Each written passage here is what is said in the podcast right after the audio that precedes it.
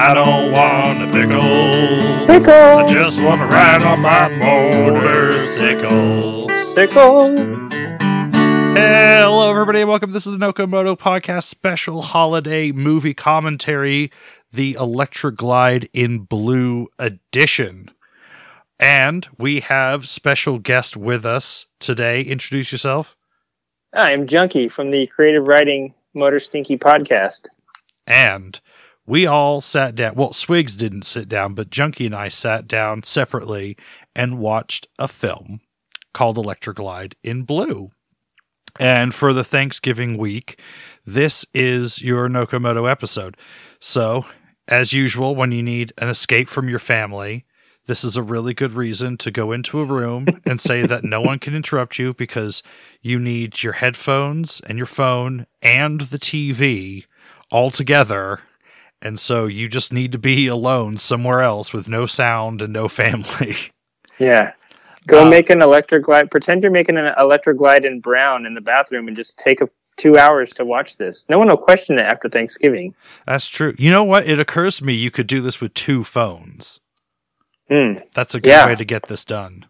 Yeah. All right. So, um, Swigs, explain to people how the movie sync is going to work. uh desperately and hopefully without fault uh, Okay.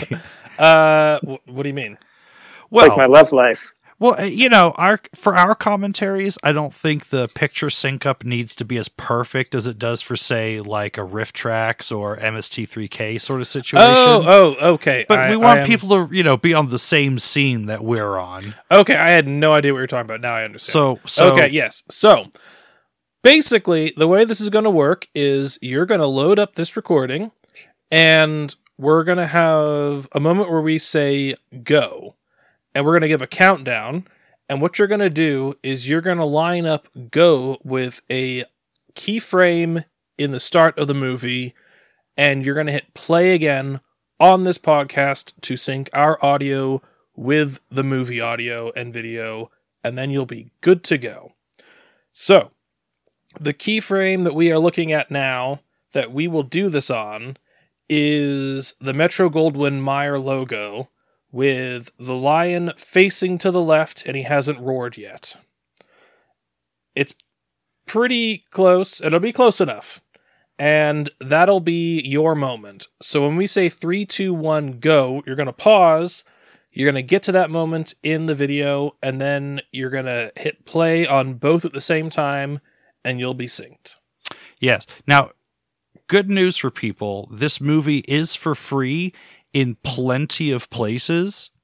It's on Pluto and it's on some other free players. It Yeah. might even be on YouTube.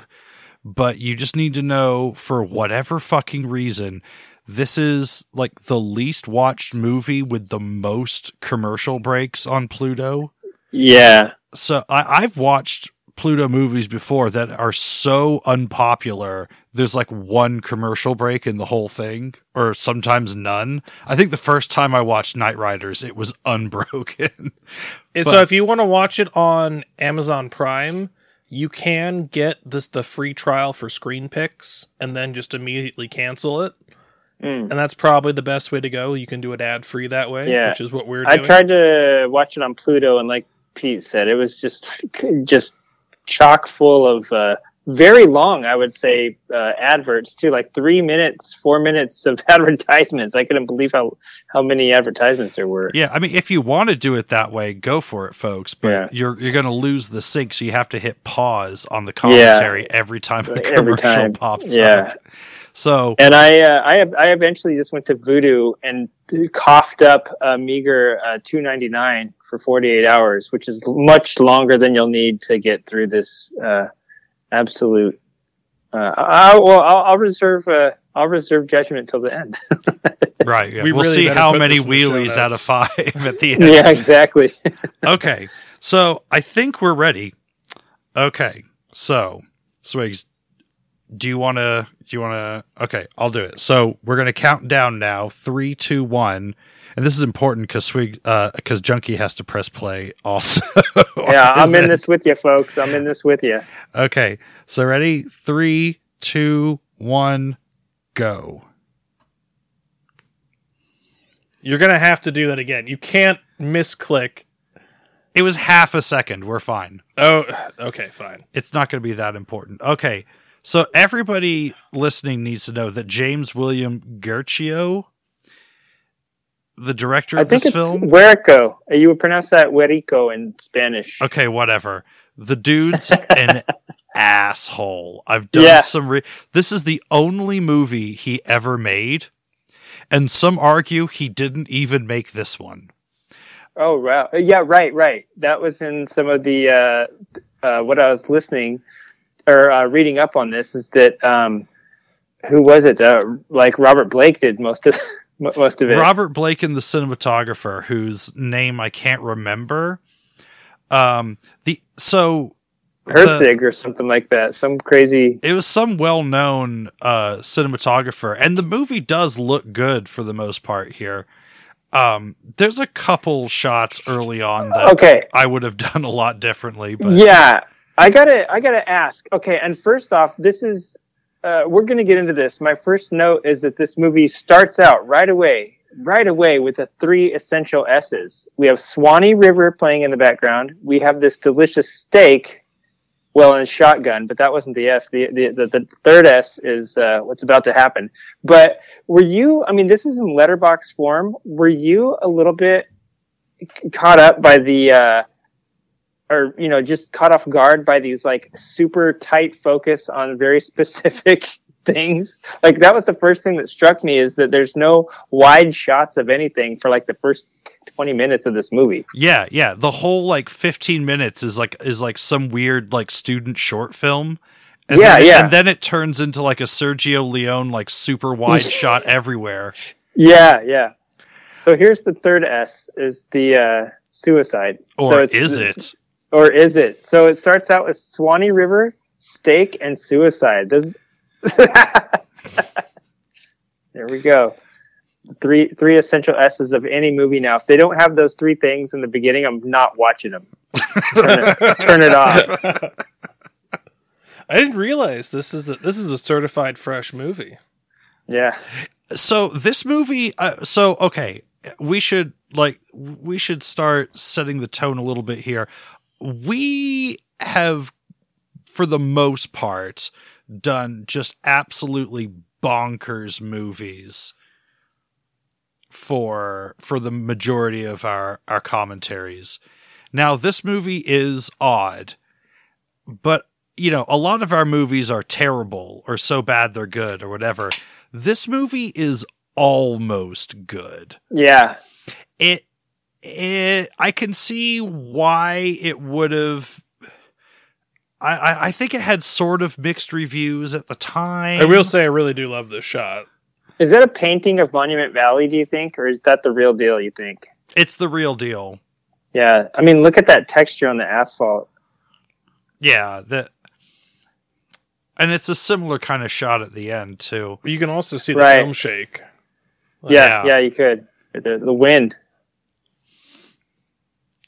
No, there's a lot of big. So, um, so the director got people to not hate him because he took no money for making this. He gave Yeah. his whole cut to the um, director of photography.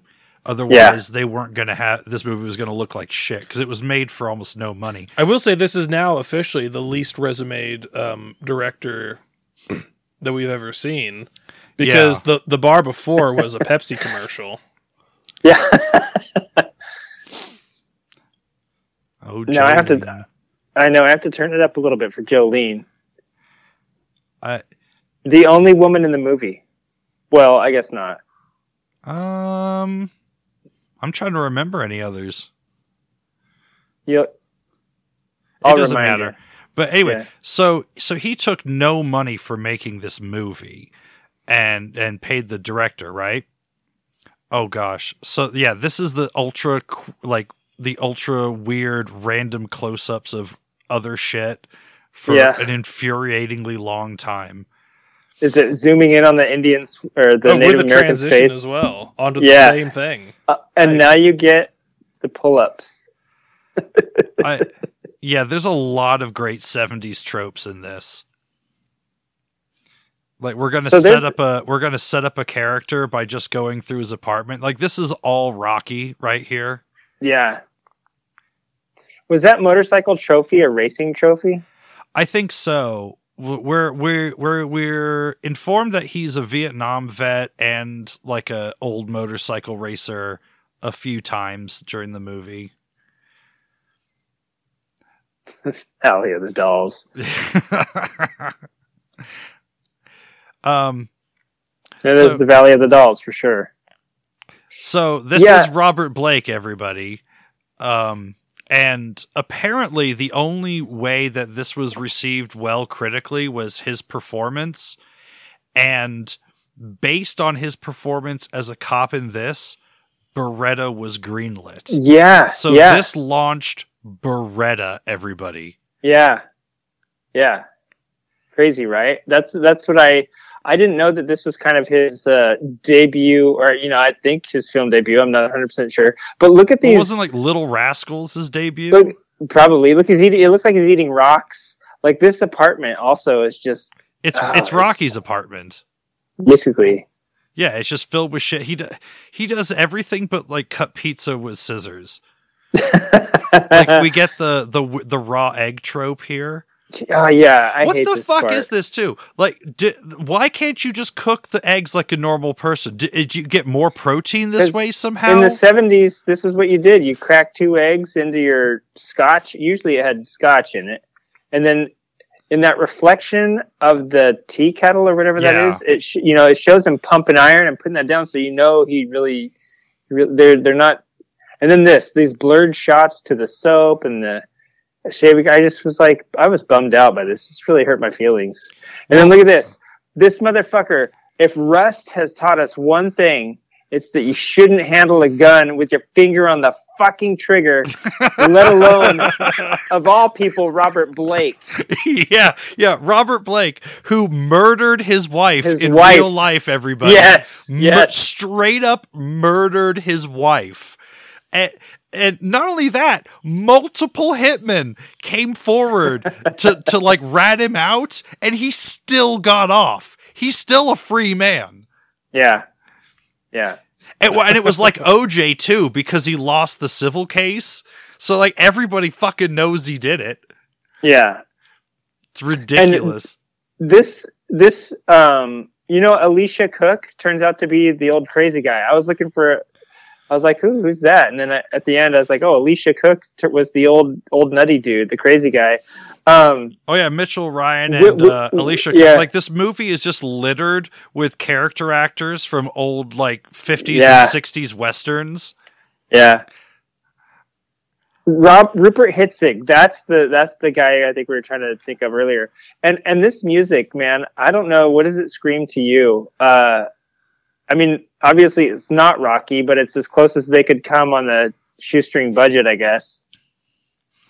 So they wanted something that was like halfway rock and roll, but halfway um, classic movie um, soundtrack, because this movie is constantly trying to act like it's the anti Easy Rider, but it's also trying to be more Easy Rider than Easy Rider at the same like, Right. It, does, it can't make up its mind what Yeah. it is like it, and I think that's ultimately why it's not a good movie for me, and uh, because I love Easy Rider, but Easy Rider is one of the most misunderstood movies in American Hey. film history.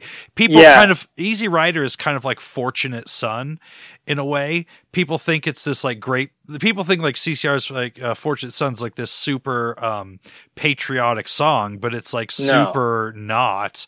Right. And people think that Easy Rider's this crazy, um, you know, super hippie like uh, lifestyle movie, and it's actually a very anti hippie movie.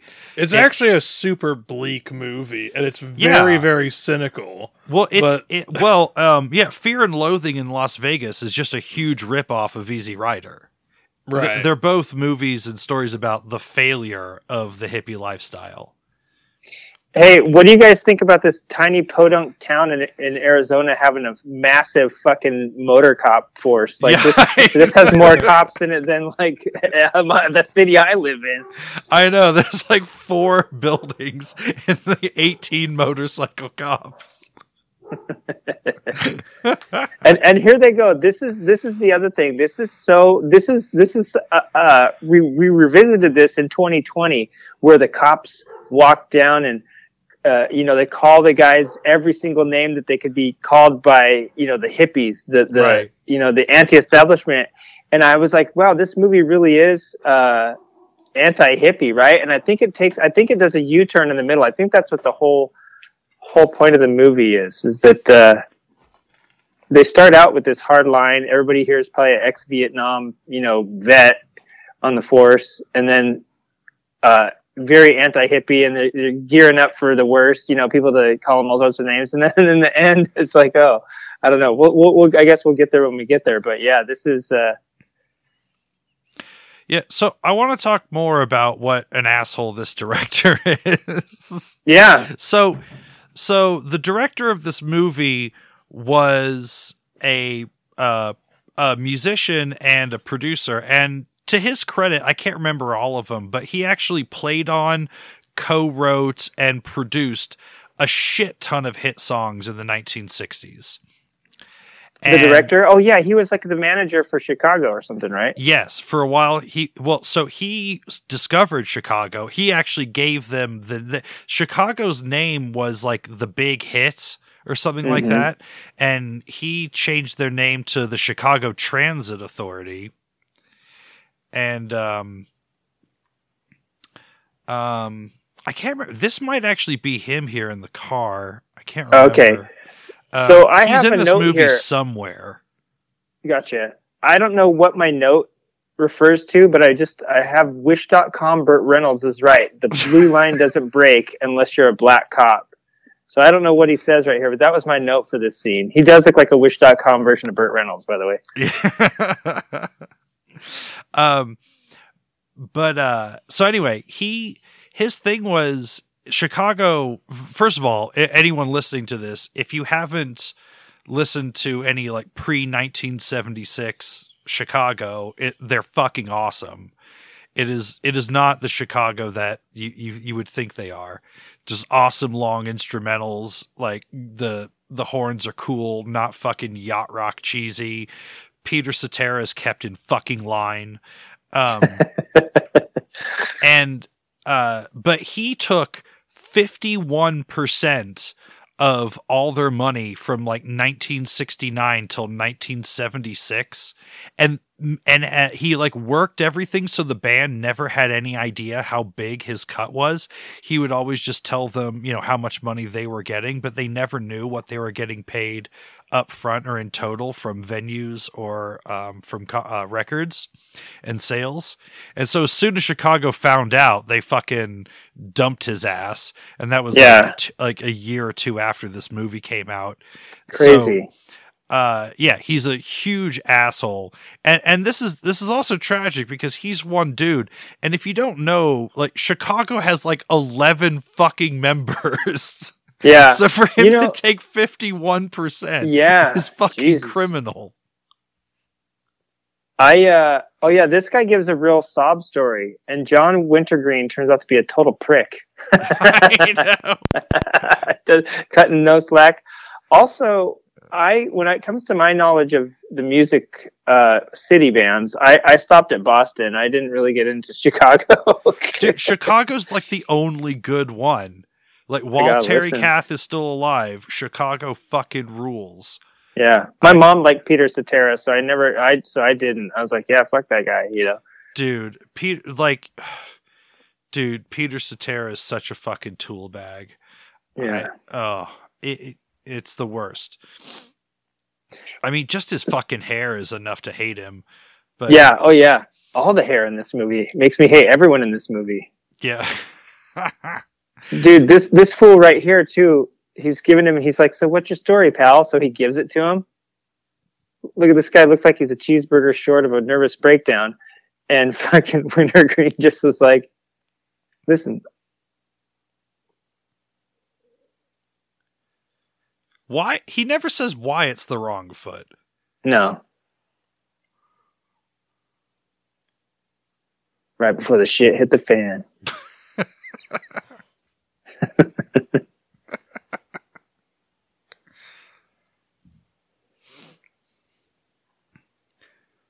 Nothing, you son of a bitch. I'm a prick.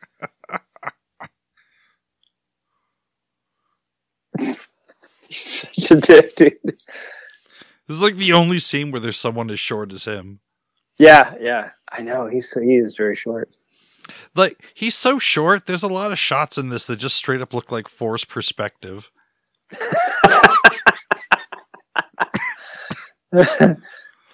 right. Did he just did he just bump over to the side of the road? I just want to make sure we're at the same spot on the film. Yeah. I don't know, but I, I, something I want to say. I, I I learned about this movie. They apparently uh, Harley Davidson gave them a couple of these bikes for real. Look, finger on the trigger. Finger on the fucking trigger. He's gonna kill someone. Sorry. Uh, sorry. You're right. He is. He's gonna kill himself. He's gonna shoot himself in the thigh and bleed out. Yeah. yeah. Yeah. No. Uh, I I I read that Harley. Uh, they trained him here in L.A. at Van Nuys, taught him how to ride the bikes and everything. For like a ridiculously long time. Apparently, he just like dailied Yeah. an Electra Glide for six months. Yeah, and then they went over to Arizona, and the cops wouldn't do shit, and they like didn't they didn't Mhm. want to cooperate with the film or like yeah. So this is all faked. I mean, you know, Yeah, they once yeah, while, yeah they had no get- cooperation from a real police force. yeah, none. I mean, once in a while, it seems like they'd at least let you film their building or something. But maybe that's why they're maybe that's why they were in an industrial shed outside the city. Oh yeah, or that Yeah. like like super weird like back of a bar that the Yeah. that, that fills in for the Oh, police shooting yeah. range. yeah, yeah, yeah. Well, and like let's not forget their police headquarters where they were just at. That was just like a brick shack in the middle Yeah. of the fucking desert. Yeah, that's what I'm talking about. It looked like a warehouse, you know, a shipping warehouse. It looked like a way station. Like Yeah, yeah. Yeah, you know there is actually uh, out here on the uh, I-15. There's between San Diego and LA. There is a border patrol station at one of the way stations, and uh, it kind of did look like that. I mean, maybe that's legit.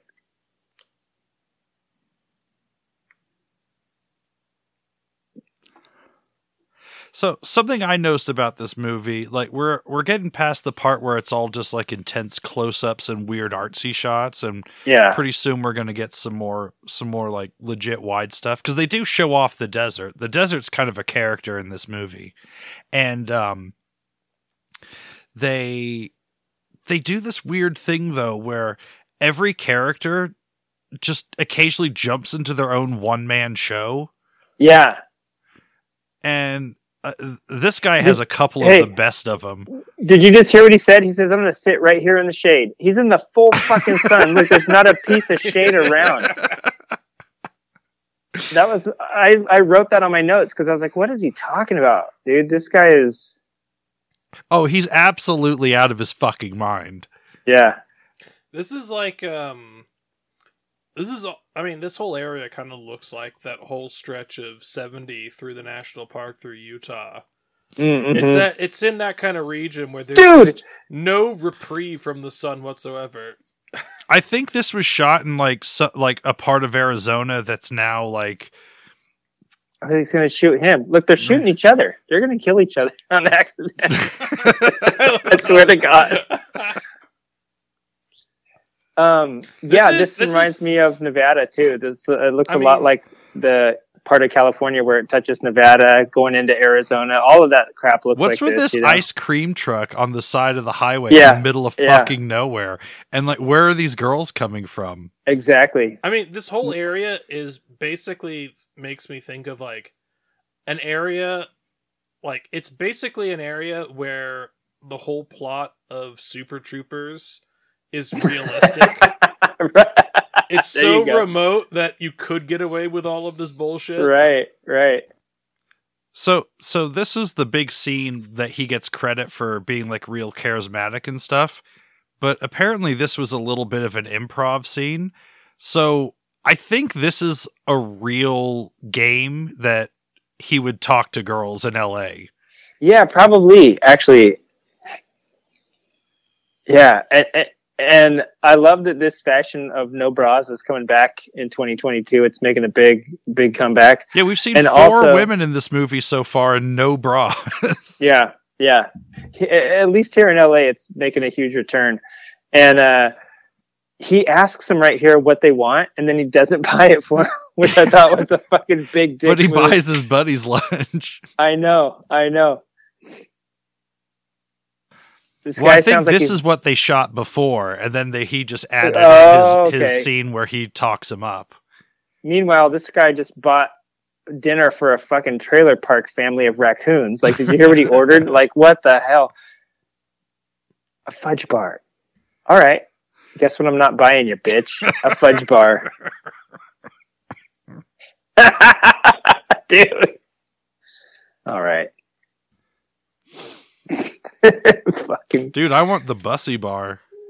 I know. I like that little snap. Cherry Coke. I love that they all up to like wink at him. they all ordered a bunch of shit that wasn't written on the side of the truck. Yeah. Do they understand how food trucks work? No. Food trucks carry like four fucking things. What you didn't show is that the food truck was backed up to a 7-Eleven, and then he, they just turn around and get the shit and turn around with it magically. yeah, here comes our first bust scene. Well, I guess it's like our third now. He's busted three people so far in this movie. Yeah, so this guy that drives the bus uh, is one of two people. He's either the keyboardist for Chicago or he's um, The triangle player. no, I I think he's the keyboard player for Chicago. I think this is the dude that wrote Does anybody really know what time it is? Again, I'm gonna have to go listen to Chicago. The original recording, like not some cheesy 80s performance in like Central Park. Like if you listen, if you just get the just the record, it's just self-titled number 1 Chicago Transit Authority. If you listen to that track, it's it's fucking amazing. Yeah. Jeez, where's this cough coming from? I need a drink. By the end of this movie, we're all gonna need a drink. Ooh.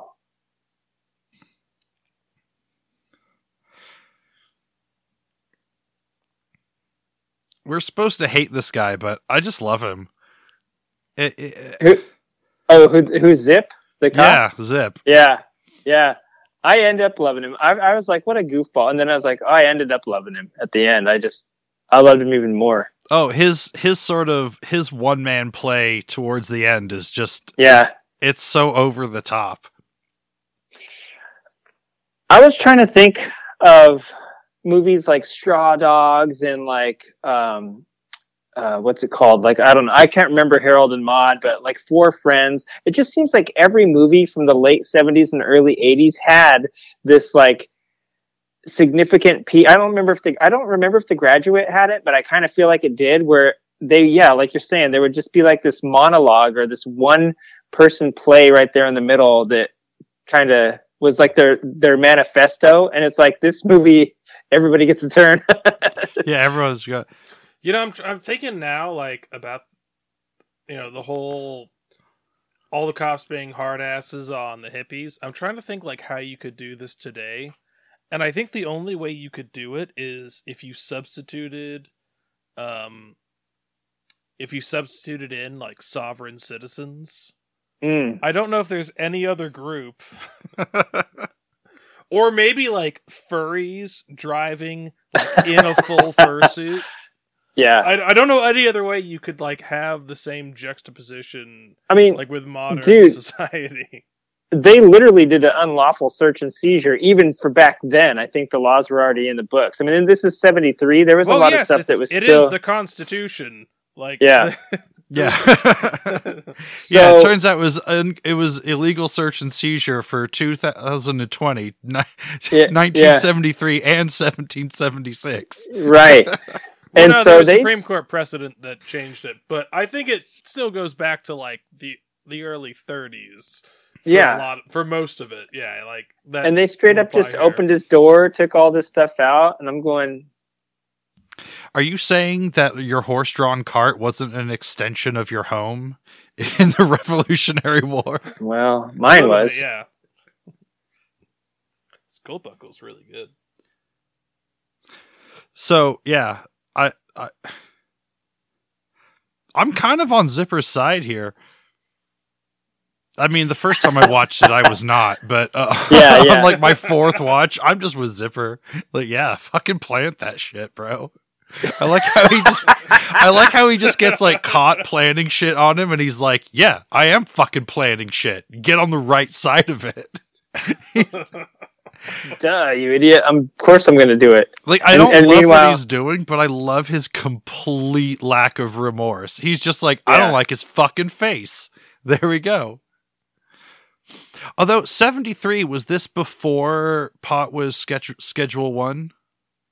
Uh, it was, yeah, this is awesome. Shooting the, Yeah. This movie's a little heavy-handed with the uh, uh with the symbolism. yeah. So, um, no, Pot yeah, was like, like, a schedule turning the lights like, off while he's shooting a gun. What Yeah. the fuck?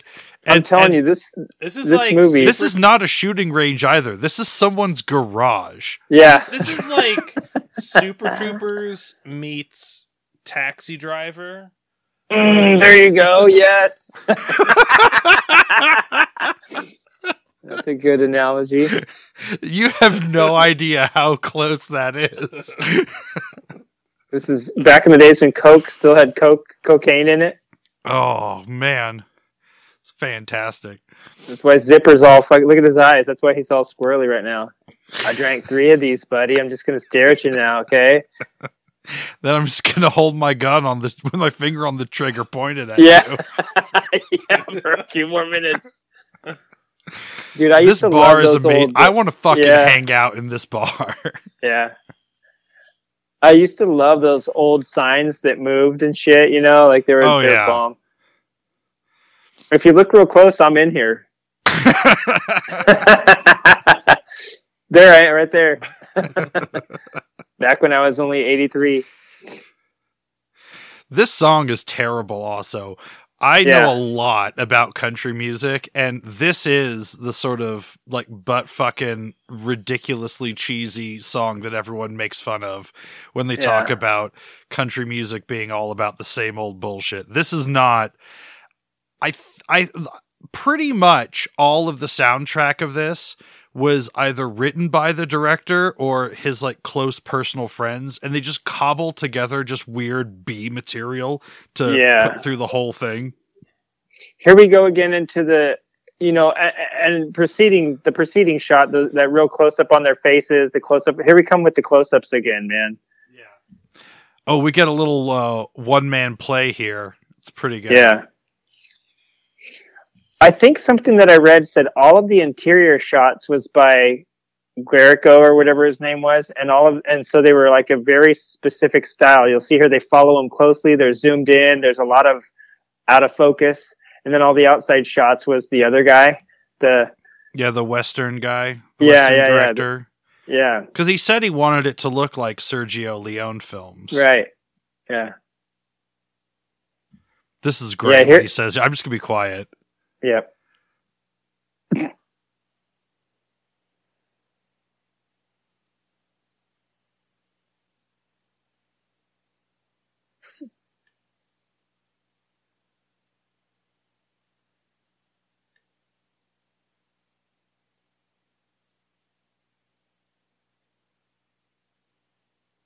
Brass rocker boxes.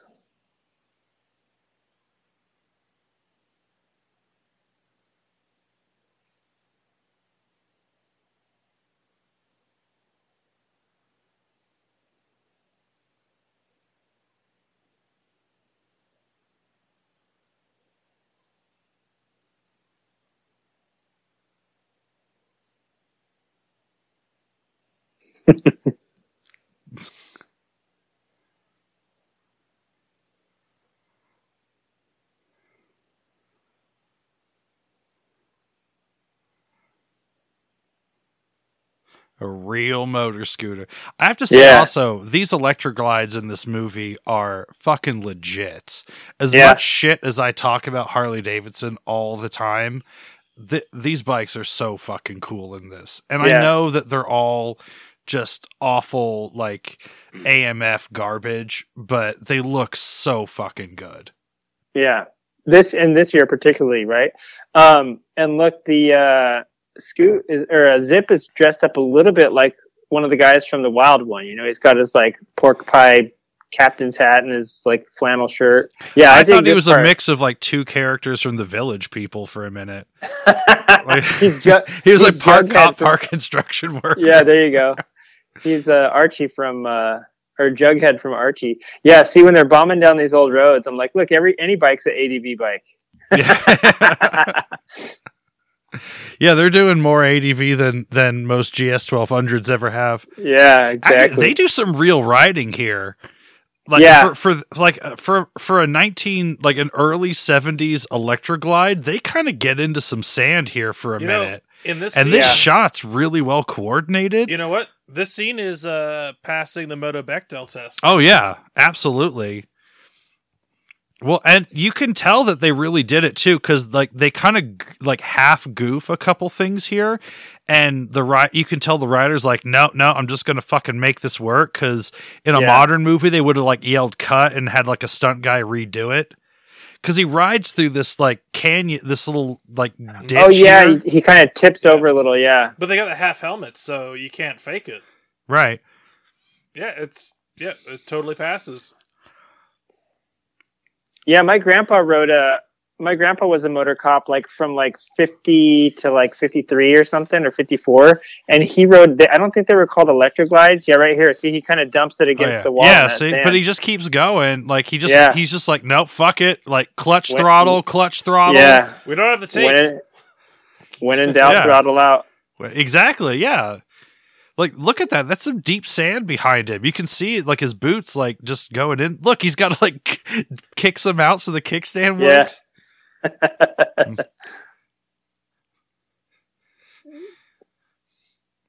I tried out for this part, but they said I was. Oh, I too thought this was you. no, they said I was too ugly, so I picked this guy.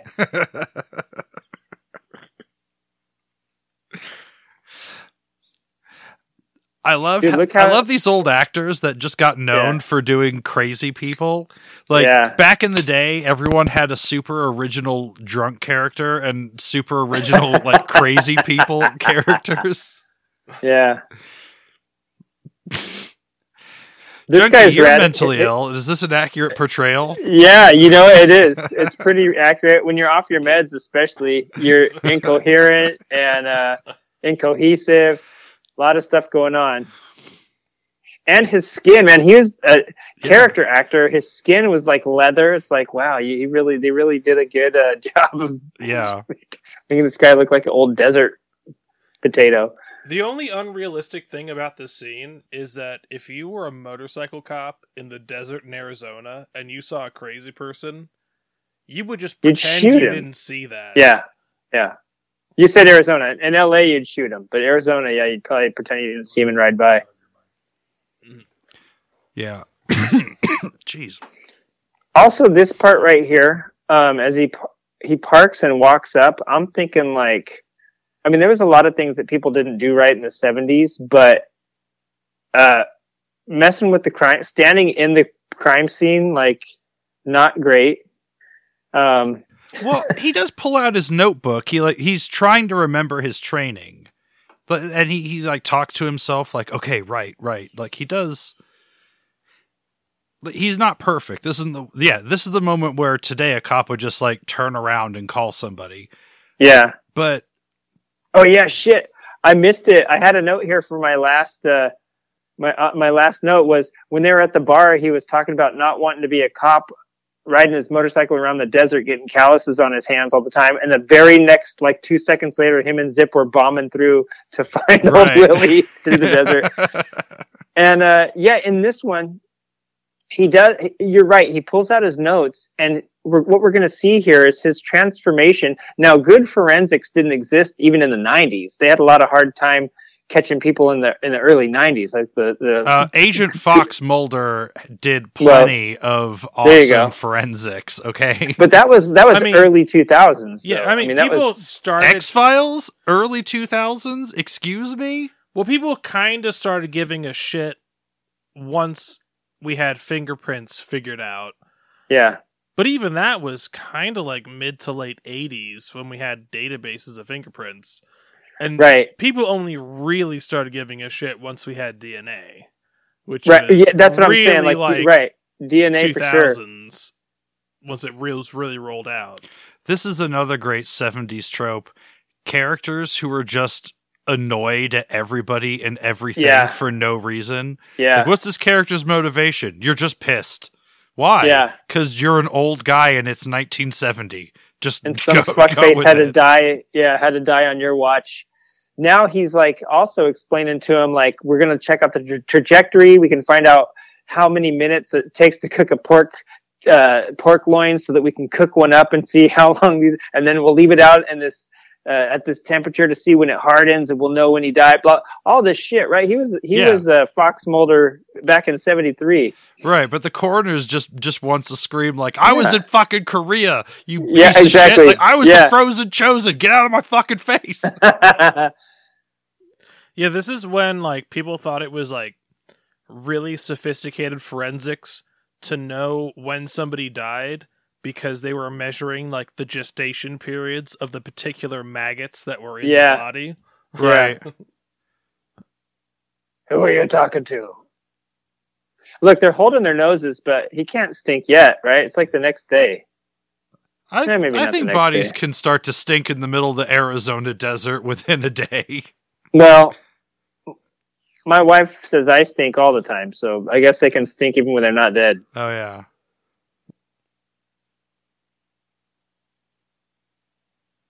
Mm-hmm.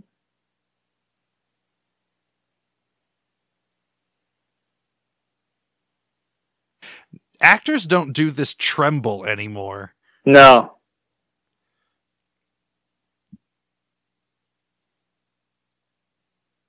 Look how red his fucking face is. I know. He's gonna send him to Siberia. When I first watched this, I was like, "Man, this is just like a bunch of dudes yelling at each other." And then, and then when I watched it the second time, I kind of appreciated it.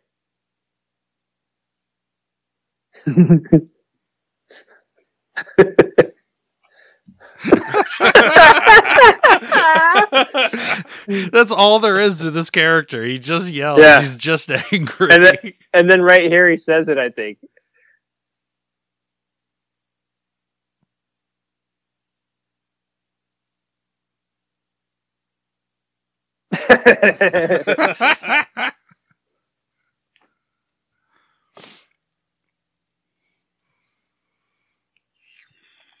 he he's so sure that it's a murder and it's his big Yeah. ticket to being a detective, but he really has nothing to go on. yeah, I mean, his logic here makes sense. Uh, his logic only says that they should maybe look into this a little bit more, which he's right about, but he should not be this this sure that it's a murder. to zipper. I mean, if this is a staged suicide, it's an incredibly elaborate staged suicide. yeah, yeah, This is this is my uh my second favorite character in the movie, yeah. Harvey Poole. You know, you know who he could have been played by also, and he looks a little like him from this angle. Is Tommy Lee Jones? You know, I thought that a few times. I I cut I close my eyes and I see Tommy Lee Jones from U.S. Marshals. in Yeah, this role. Yeah. We're going to check every dog house, hen house, chicken house, whore house for. I think I may have gone a little too early. Oh man! But goddamn, look at that fucking suit. Oh, Yeah. I need th- I need that suit. so now he's using the same logic as uh, Baretta. Right? Yeah. He's like, that's the name of that tune.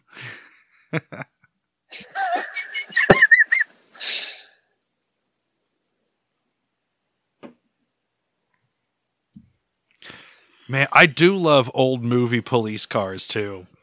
Just Yeah. piece of shit lead sleds from after the fucking muscle era.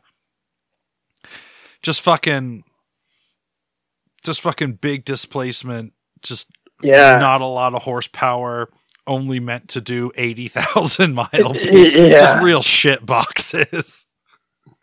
Most of them were Dodges too, but I couldn't figure out what that one the front end was on that one. I was like, I I don't know what model that was, but the the side windows look like a Dodge to me still, you know. But I was As like, what the fuck is podcasters, we should know what this microphone is. yeah, I th- it's the original Shure SM1.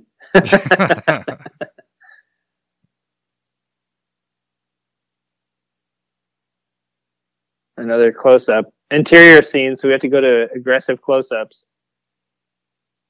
Dripping ash into the corpse. it's just good You know, the most unrealistic thing about this whole set of circumstances is that this is all occurring on the same day in the middle Yeah, of oh, yeah. fucking nowhere Arizona in the 70s. Like this should this should be like 2 days later, a 100 miles away. Yeah. Like this it doesn't really make a lot of sense.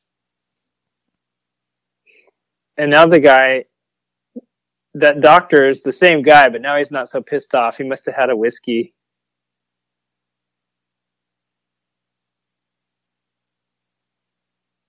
This doesn't look like a coroner's office either. This looks like someone's bathroom that they just put some autoclaves in. Yeah, I know. I was looking at the tiling, thinking the same thing. It's But just a motel just they like- rented. Well, it's just some like someone in LA that has a bathroom with a big fucking mirror. Yeah. That's all it is. Dude, I love this diorama right here. Oh yeah, this is fantastic. The the next like 10 minutes of movie and the little romance between these two is some of the best shit in this movie. Yeah. This diorama looks like something I would expect to see out of like the flat earther museum The Yeah. creationist, yeah. with like Yeah. the, the velociraptor next to Jesus. See, I love it. He's basically got the same suit, but he's got a western shirt with frills on the front. yeah, and yeah, the he's bowl. a pirate. Oh, this is fucking. This is. This is a great shirt. I'm. Oh, He slowly picks it up. Yeah, this is this is a sex scene for the well dressed. well, and the thing is too is he, you know, he's wanted the suit and everything. Yeah. Has has he just been keeping this suit around for this moment, or did Harvey No, buy him a suit? Yeah, when you're a driver, I think there's a a suit obviously full of all sizes because he's very tiny. so, Yeah. I'm not so big on on that that Montana style hat. Yeah, the little head wobble gets me too. It's kind of funny. It's his moment of Oh, bliss. oh, so that um photo is the first band. That's the um that's the first band that the director um represented. Oh, wow. And I can't remember who they are, but they had a hit that you've heard of. Is it this in the background? Uh probably I didn't check that, you know, we, you'll have to fact check that for us, but um there there's Finger some on the sort of like trigger. Finger doo-wop on the trigger. like soul group or whatever that um that he represented. Get your fucking finger off the trigger.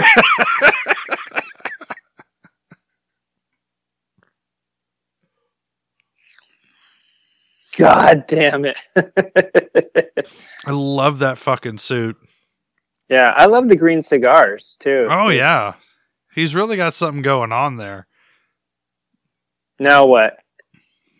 No pants.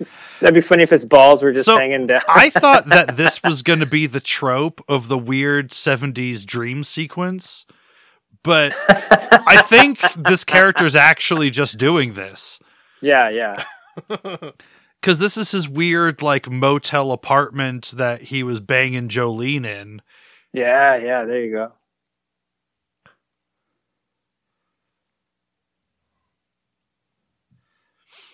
Okay, we should warn everybody that in a minute here, there's a really fucking weird N bomb coming up.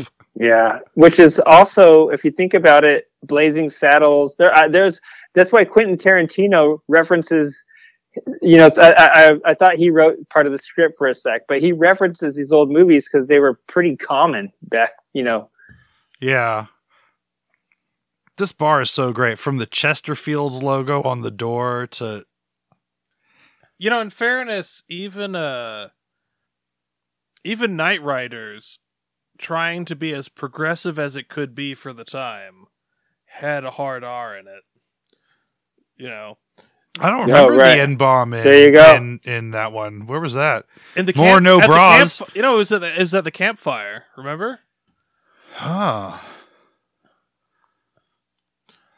So I've been r- I'm I was really drunk almost every single time I watched Night Riders. true. I just love how they keep the camera on her tits the Oh, whole yeah. time they're going. You know, Valley of the Dolls, bro. There's no nudity in this movie, but they sure as heck make a game out. And then this glance right here, yeah, Oh, we all know what that. Uh, well, Junky, Yeah. you and I know what that adds up to. yeah, Here, this is his little one man show right now. yep. Pot down the background speed. You hear that little? They turn Yeah. the volume down. Yeah. They're like, this isn't MASH, all right?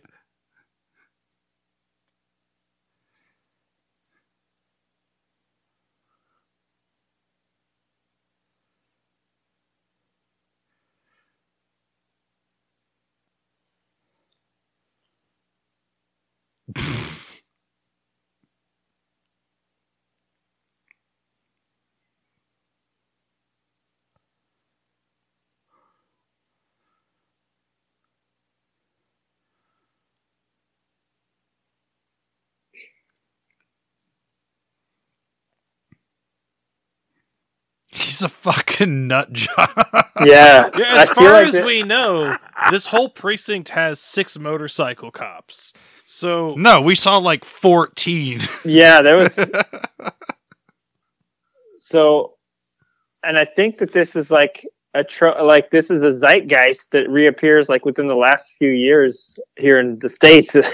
you know, like I mean, we're still Yeah. looking at like a greater than fifty percent fatality rate for these cops yeah, on this weird stretch of highway in Arizona. yeah. then it transitions from the the cops in the dark room to crazy dudes all dressed in white. I love that they're all obsessed with comic books too. Yeah, yeah. Well, even even Zip. Give me that badge. Don't touch the badge.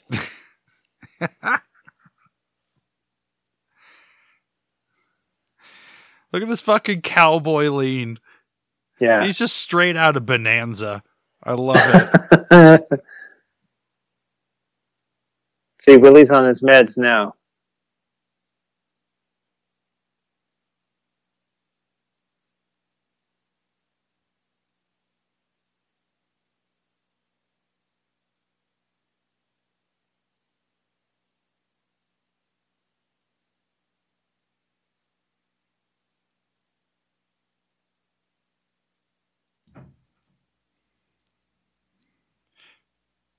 He's asking a homeless crazy guy to prove that he was living on a desert mountain for three months. two three months.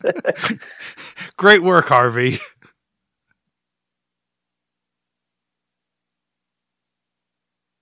I love that jewel. That was super realistic, actually. Yeah.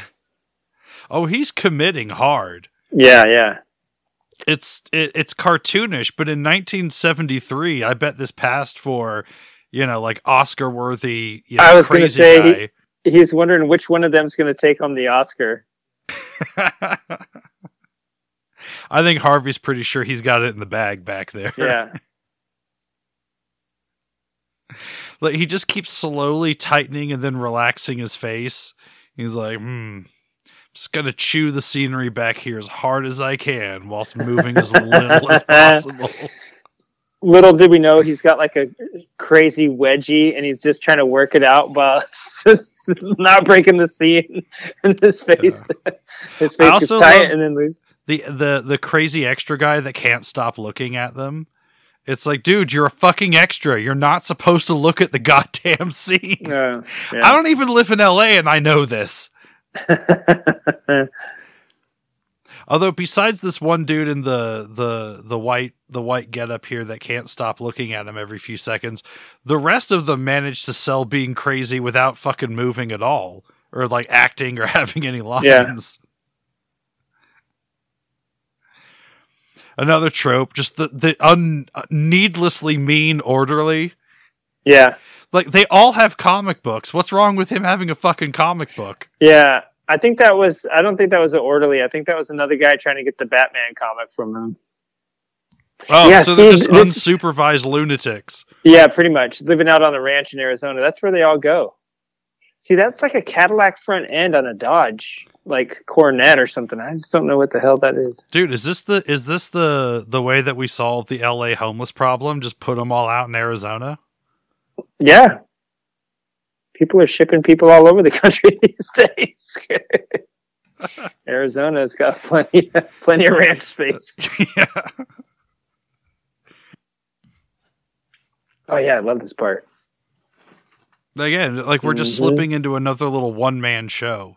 hmm And like you said, the desert is uh, invited into the scene for this part. Yeah, he's just talking to the desert.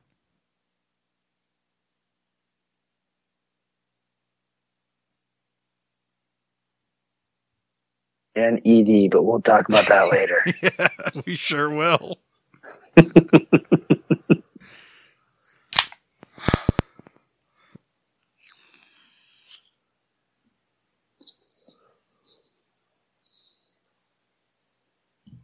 I know we've been a little light on the motorcycle action for a little while here, folks, but trust me, it comes back real hard in a little bit. yeah.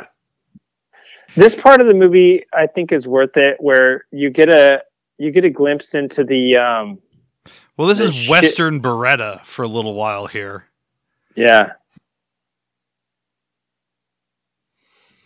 But but Jolene puts a real hard stop to this plot line. yeah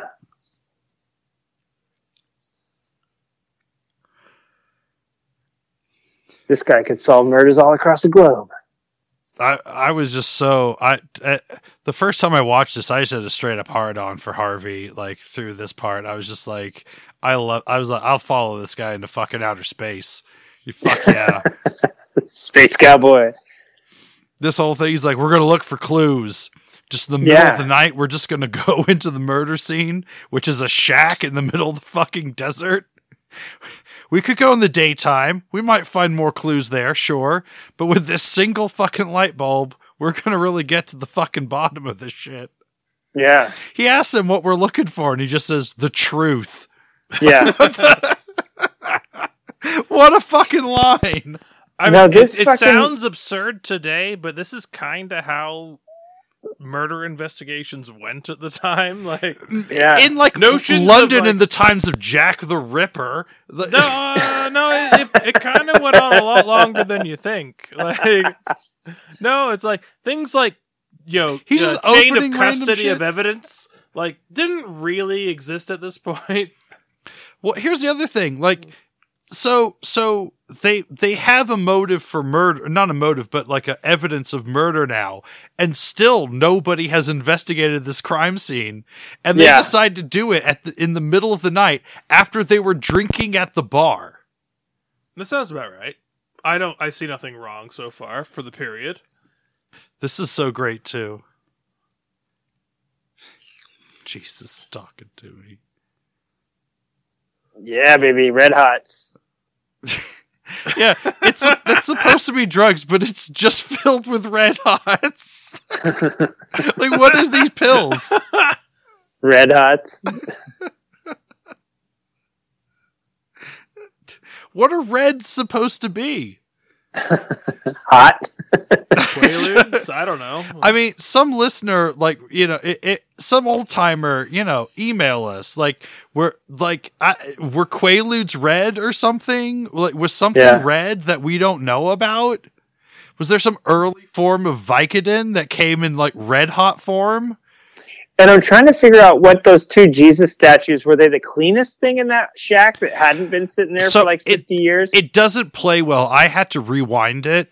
Uh, If you they don't they don't make it obvious, but if you slowly like if you watch the scene again, there's it, it takes you a second to notice there's like 10 of those Jesus statues Oh, all around the place and he just Gotcha. notices all of a sudden it's suspicious that there's a bunch of religious statues Right. because he's like what's and- he's like what's out of place? And then he grabs that and i was like well really? What i mean i don't know. Was it really? But i didn't yeah i didn't get that.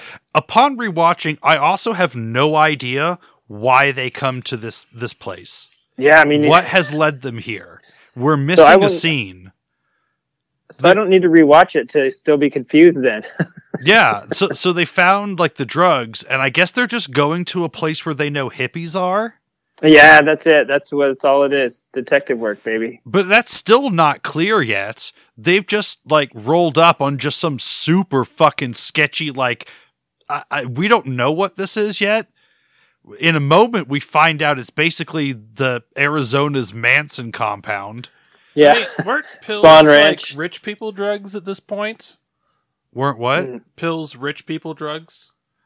I, I maybe. Uh, I don't know if look at that hippies would be having a bunch of pills.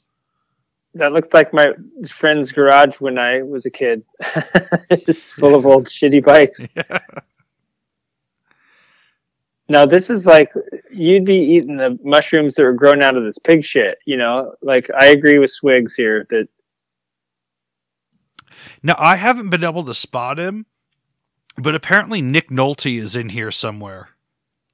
right there he just ran on. He's in a pig costume. No, no, no, no, no, no, no. That wasn't Nick Nolte. That was the guy people um, confuse him with. Um, Gary Busey. Gary Busey. Yeah. So- That is some deep pig shit, by the way. I believe it's real pig shit too. Oh yeah, Those are some like wild hairy pigs there. yep. The way he spent all that time. Like I think they Fresh in those really went to just some like real piece of shit like sketchy location. Yeah, you can't. Yeah, you can't like build this as a set really and have it look that authentic. This is pretty damn good. I, I love this part too. All of a sudden, it's like, where where these guys come from? It's like Yeah, Harry and this- the Hendersons when all these Sasquatches appear out of nowhere. Well, I was about to say it's like that scene in Once Upon a Time in Hollywood where he thinks he's talking to three hippies and all of a sudden he's like in deep shit. okay, bye.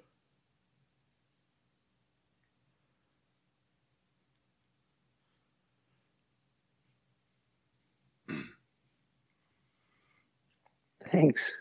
You know, this guy would look much more intimidating as a heavy if we hadn't already established through several reference shots Yeah, how that short. he's like five two. Yeah, he's So shorter a- than all the women here. There's a couple members of Chicago in here. I think the guy with the green striped shirt might be the drummer. And somewhere Nick Nolte is in here. So this is the part where I was talking about where there was more women. Other otherwise, Jolene really, besides the two fudge Oh, yeah. girls, is the only woman in the. Uh, Loose li- lips sink ships. Oh, you think Yeah. they're going to give up Bob Zemko? this ca- movie's Yeah. so fucking heavy handed. I really want to believe that none of these people know that they're in a movie and that they think he's a real cop. yes.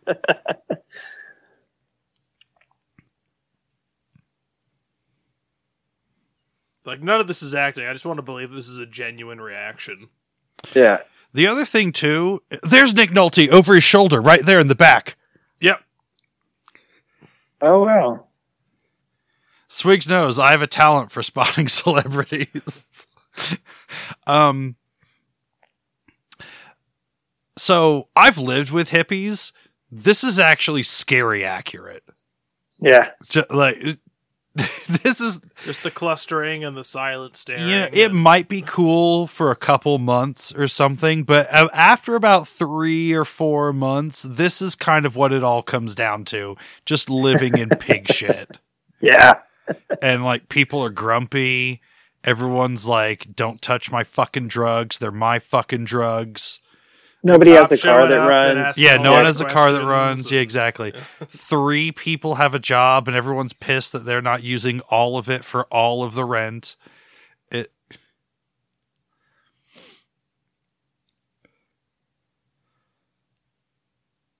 Good little fella.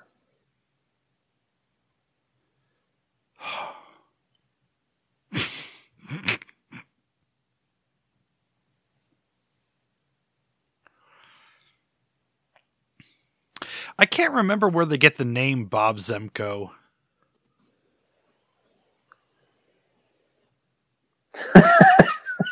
Sorry.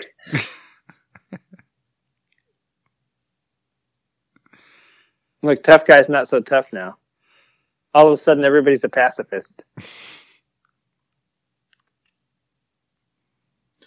It also turns out that tough guy is five ten and not six four. Yeah. Yeah. Harv is one big bad motherfucker.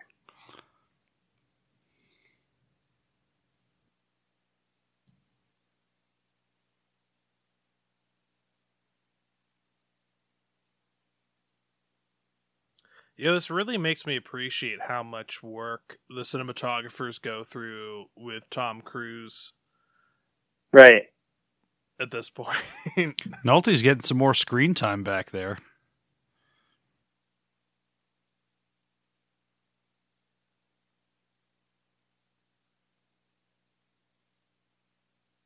Yeah, right, right up close on Nolte there.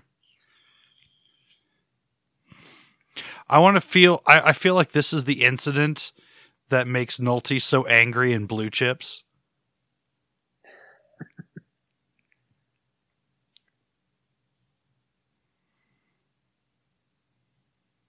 Was Nolte the only clean shaven guy in the uh Pretty much, yeah. I like this part. Oh yeah, he goes back and picks up the fucking bullets. He's like, "That's right, I'm Harvey Poole's fucking bitch. Yeah. I'm up I'm fucking slaying his girlfriend, but I'll pick up fuck you, bullets." pig. Yeah. Yeah, this is the turning point right here. Let me see where we're we are almost exactly dead center movie too. So the script whoever wrote the script uh, saw that they were getting toward the uh, halfway mark and they're like, "Oh yeah, shit. We got to do the uh, the turn right here." And then he yeah, now he now he runs back like, yeah. Little cabana boy that he is. Starts up that hunk of shit Dodge something or other. Hey, are these women in skirts? I was trying to see because I know it was an official uniform. They're all like the Swedish police team too. it's all blonde, towhead blonde. I, I can't tell if they're wearing pants or the skirts. Yeah, I think women. I also don't believe this is a police station. This is like a post office. yeah, this isn't a po. This is a DMV. Uh, yeah, Like, it's a veterinarian's office, maybe. Yeah. it's like in the background they forgot to take down the parvo and flee. Uh,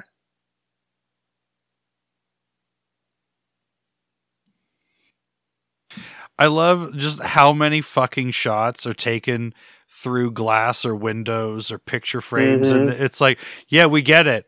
We're getting an insight into somebody's world. We fucking get it. yeah. All right, here we go. Oh, this is the best like one woman like one man show moment of the whole fucking This is the big one. Like he's just smiling so hard. He he, he knows what's about to fucking happen.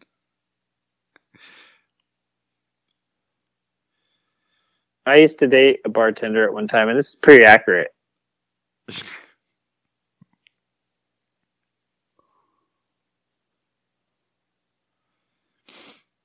I, you're right. I managed a bar at one point. Yeah. It,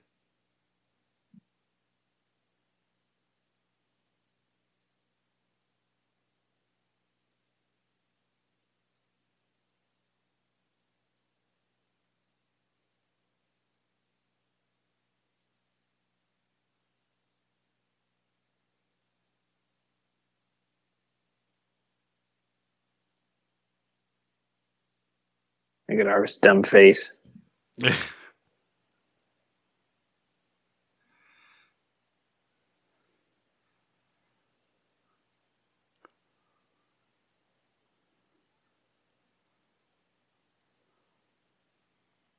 She just got a hundred times more aggro.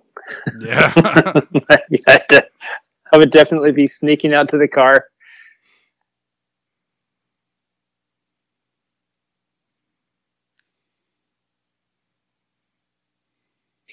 So also in this in a couple of these scenes coming up, like she'll she'll get there through this whole thing, but she looks like a 28 year old that's 48. Like she just looks like she's when it closes up on her.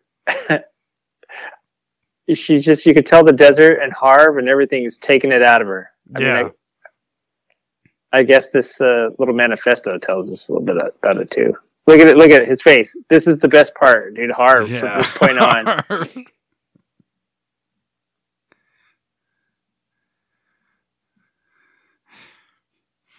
I she has absolutely no reason to be this dramatic about it. Uh, also, uh, uh yeah, that's I, the, whole, the, what I was thinking the entire time I was watching this scene. I think in real life she was a dancer too. Probably she's got the. She looks like a chorus I, line. I read her bio on Wikipedia, but I can't quite remember but she was like some sort of like showgirl sort of thing. Right here, she looks yeah. 28 slash 48. How old are you in this? Yeah. Well, no, she looks 32 on speed. There you go. it's like the it's like when they use the polarized film to like have the witch transformation in the Wizard of Oz. Oh right. it's like I really want to be. It's just in the close-up shot. It's just like, oh wow. The best piece of set in this whole thing is how she's talking about being a singer and a dancer and making the big time and you know kind of talking about how like you know it's a game that she lost and there's a fucking sing along like music musical themed pinball machine right yeah. next to fucking yeah. Blake it's like the only f- clever fucking thing in the whole movie dude and I love Harv and this whole I like when I kept looking at him I was like dude he he's just like a fucking robot yeah yeah, Harv's character takes also, a big turn right here. I think it's also important to point out neither of the cops have said a fucking word since walking through the door. This yeah. movie is just a series of little one man shows. Yeah. like, and their their woman is, lot, going this fucking is a lot ape of shit right now. to unload on somebody with no introduction whatsoever. Yeah. Well, Harv did say one drink and then I'm going to take you home.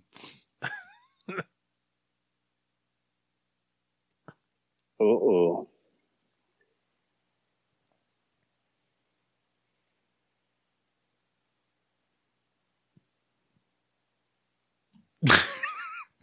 that was some good eyebrow acting, actually.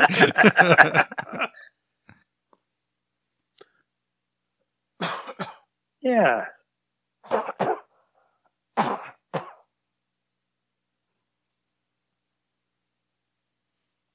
Dude, his face, dude. Tommy Lee Joe, this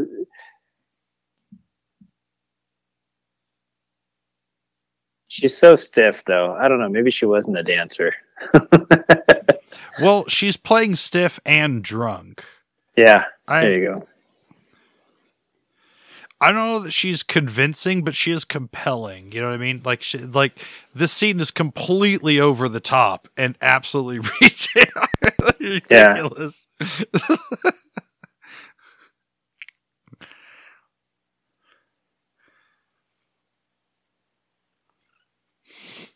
I'm about to get murdered.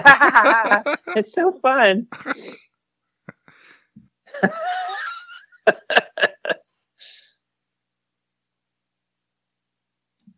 Yeah, in the in like the the late '90s, early 2000s, we had like Manic Pixie Dream Girl. Did the '70s just have like train wreck disaster drunk girl at the bar? yeah. Yeah, dude. I don't know if we talked over it, but she. Hmm. Look, she's the only one that could ruffle his collar. Yeah.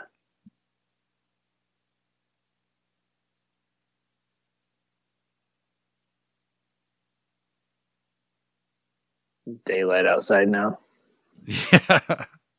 I will say this would be a lot more compelling if like any of the hippies had been aggro in any way whatsoever, so that we could Yeah. establish him as a hard ass. Yeah. But there has been really no resistance to his character whatsoever so far. Yeah. So she just dropped the bomb that, you know, John could go three times a day and Harv can't go a- at all. And uh, I think it kind of might have made things awkward for their drive home. Yeah. A little bit. Yeah. It's time to leave this train wreck in this Yeah. scene. okay. that's- well, I guess nobody had fun at this visit. Bye. Good seeing you. Awkward. yes. Don't say a word. Don't say it. Yeah. Don't make eye contact. oh, oh, wow. this is fantastic. Just the denialism.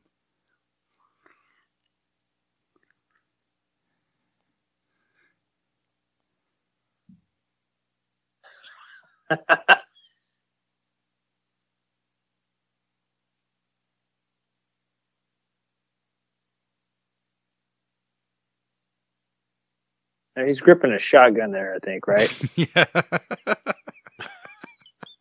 For comfort.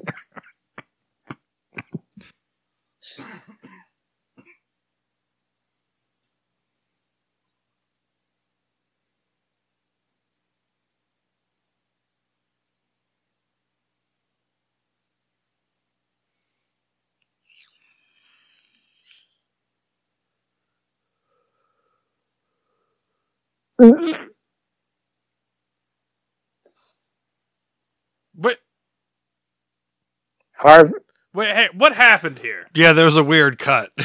yeah. Harvey XE quit working. And now he's, yeah. Finish a sentence.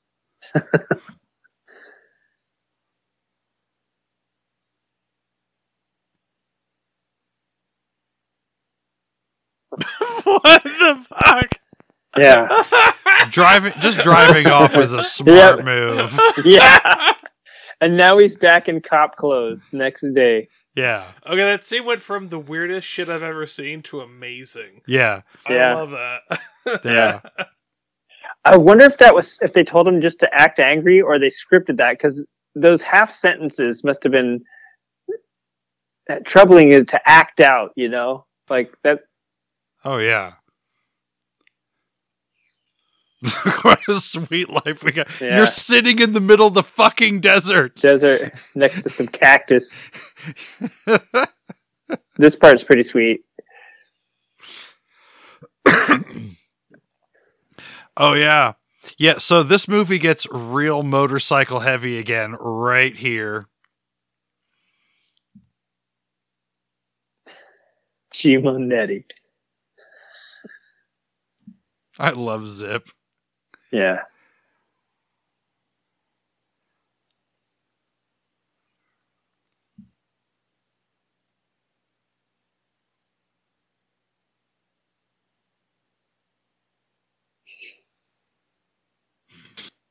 Wonder Woman's got meat and potatoes. One hates the bike and one wants the meat and potatoes. I God, love that Zip. Zip genuinely loves bikes. Yeah. And he just eats junk food and shit all day. And he just wants to read. He just wants to get his pension reading under the bush. Yeah. He's got to figure all it right. out.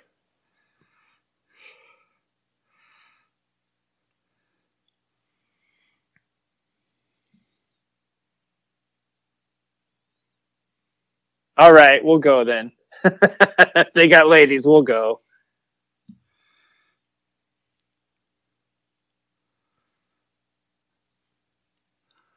So, Pete, if they're who leaving scored that this? late, that's got to be like a five minute catch So up. this is by a band called like Madura or something, I Mm. believe, which is like a weird Chicago side project. Okay. And it's weirdly the band that we're going to hear when they do their sort of like cops at Altamont like pretend scene. Gotcha. Because remember in that scene where he was yelling all the the names at the cops, he was Yeah. like, "That's what you'll be hearing when you go to the concert this month." Oh, yeah, and the yeah, hippies right. all yell at you. yeah, That's why they're weirdly at that concert hall later. yeah. I noticed that none of the women have helmets on. Chivalry was, uh,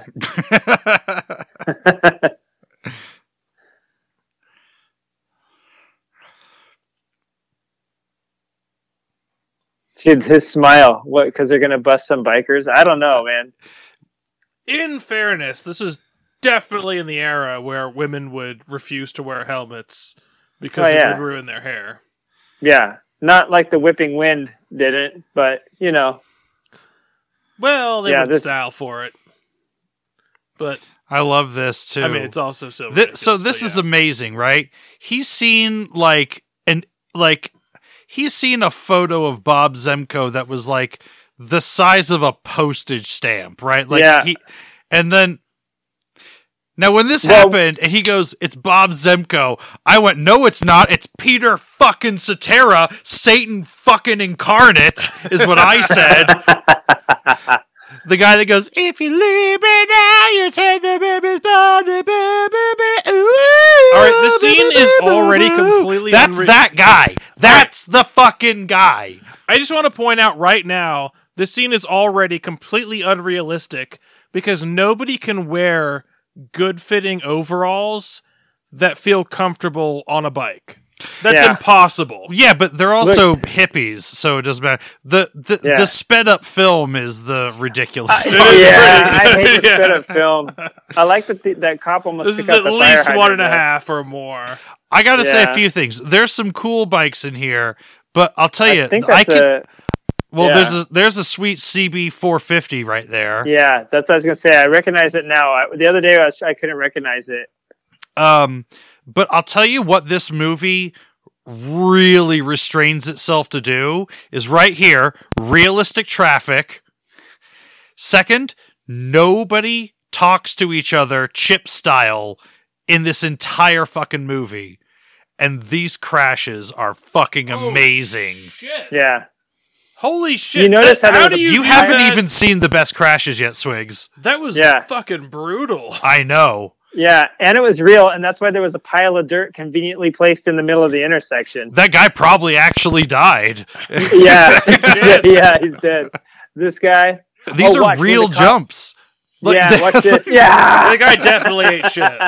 Look at that. Oh, Ugh. gee. That was a good dummy. Now I think there's a part when the cops jump too, and I'm pretty sure the cop eats shit off. Or they cut it right before he eats shit. Oh, I think you're right. Uh, But this whole where it is, scene is fucking legit. yeah, dude. This reminds me of like riding around, and uh, yeah, this part's awesome. Like God Chips you, wish every action scene in Chips wishes it was this. right? Look at Yeah. that. Yeah! yes! Zip's just all fuck yeah, I got him. And look, the guy's on fire in the road. The bike was barely smoking, and the dude is lit. He's like, yes! We're fucking coming for you, Cetera. We're fucking Look, coming for not- you. Look, look at his head. Oh, that beak hit Dude, the this is ground. brutal. Oh my god. Brutal. Dude, full face, baby. That was so close. Oh, ah. that's a rotator cuff, a wrist, and an ankle for sure. Like, oh my god. I couldn't here, even watch- tell watch that it was a cop bike. stunt guy either. Oh, you know he ate it right there. You see how that front wheel bounced? No, that was Oh, that guy. yeah, yeah. Oh my god. on a fucking eight hundred pound Harley. You know he ate Yeah. shit. Oh, that was some of it there. That'd be funny if he just said pull over. instead of directing him into this the is a great. diner. Oh, yes. hits the camera. I don't even care that it's the same gimmick of the of the slow mo in every crash. Like it's they're so good. Yeah, that was a good part, dude. That was some legit writing.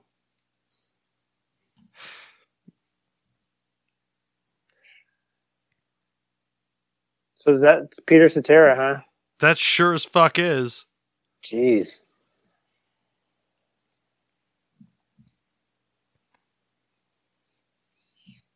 He looks like a fur trapper.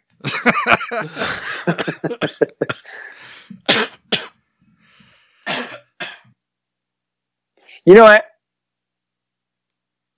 Yeah, of course you did. I I just it's so hard for me to square that you know he's this this motorcycle drug dealer villain here, but he's the ooh, ooh oh baby please don't go guy. he this is the Saturday in the park guy. Oh, okay, yeah. So watch this part too. This part's good where he uh he's talking to Zemko, but he's looking at uh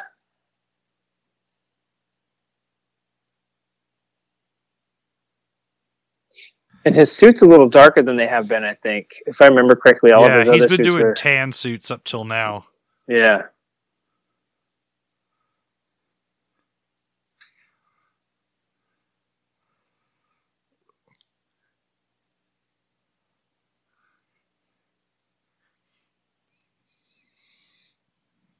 You should bust him for being a bass player lead singer. Yeah. It's almost a passion in his eyes right there for Wintergreen. Like, I'll forgive the dude from the outfield for being a bass player lead singer, but not Peter Cetera. I wonder if Robert Blake was in any bands. So here we go. So, so this is like I think I think it's Madura. Th- This is just like a weird, short-lived, like hardcore experimental jazz, like Chicago side project, and uh, this is the Known drummer drum from solos. Chicago, I believe. Yeah. Well, this Just is known for then- their this is what a lot of people in the business call uh, vertical integration. Yes. Like this whole thing is just a bunch of fucking people that the director knew. Like, the, Yeah. like no one got paid to be in this movie except for Robert Blake. this drum solo goes on forever. And then the guy with the hair, that fucking hair looks like he stole it off a Tibetan Mastiff. Not the drummer, the guitarist guy. Yeah. This is like, yeah, him. Jeez Louise. Yeah, this is like, what they did is like the Muppet Show. They uh, overdubbed Animal onto this guy right here. yeah, it's not him playing. this is an animal. and that guy looks like Animal. They don't even play anything. No, they don't. Like like Junky, you you play. Like they're not even vamping. They're just No. doing random shit. Yeah. Like there, there's nothing resembling like a key or even like a chord or they don't do any changes. No. And and they start to riff a little bit Yeah, right he does here, this then it just blues thing for a second, shit. but then yeah, For it just turns into yeah. nonsense. I was thinking of And they this- remind me of this Japanese band called the Boredoms that just did like sound and screaming, you know? It's like yeah. This is like when the uh I mean this is kind of like the Muppets uh the Muppet band in um Dr. Teeth and the Electric Mayhem. Yeah. when they do the um Don't quiz me on the Muppet Band. Yeah. when they do the the musical the, the musical transition in uh Muppet Treasure Island. Which one? No, Muppet Treasure Island. Yes. Which musical transition? I know them all by heart. No, on to Treasure Island we're like, hang on, what's going on with the plot right now? It's like don't worry about it, man. Don't get involved in politics. yeah, just play the gig, man. Yeah. Oh, I, I no, I think he goes like, "I'm confused. Are we with them or with the pirates?" I wouldn't have I wouldn't have blinked twice if this transitioned into that during that last scene, you know? Yeah. Because this is a real bummer. It looked like an outdoor concert to me too, and now they're inside this weird Spreckles Hall looking thing. This is an ice rink, 100. Well, Yeah. it's a bit big, but no, this is. Yeah, this is a stadium.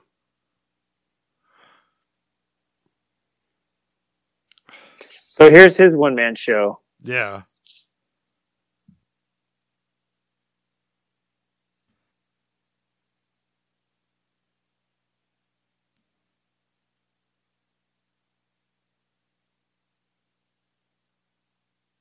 It's wish.com, hmm. Morgan Freeman. There you go.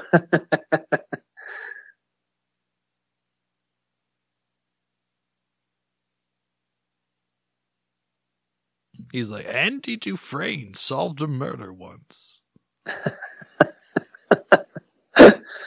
I'm just gonna eat the sandwich and pretend you ain't talking to me, white boy. And that that microwave biscuit tasted as good as anything I remember. Is, it the, is he the narrator? Is this the Wonder Years? And he's like, God damn, finally he's gone. Yeah, he's like, I was just on my fucking lunch break. Yeah. I Yeah. don't even know who that guy was. Yeah. so here's where I was waiting for Harv to come run his ass over. You know, he's just like.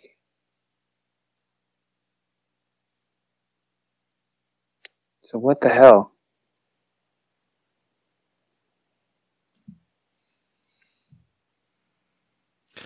I do love that he's singing hymns. Yeah.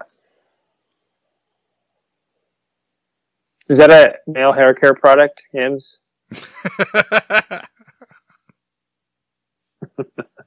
Willie needs it.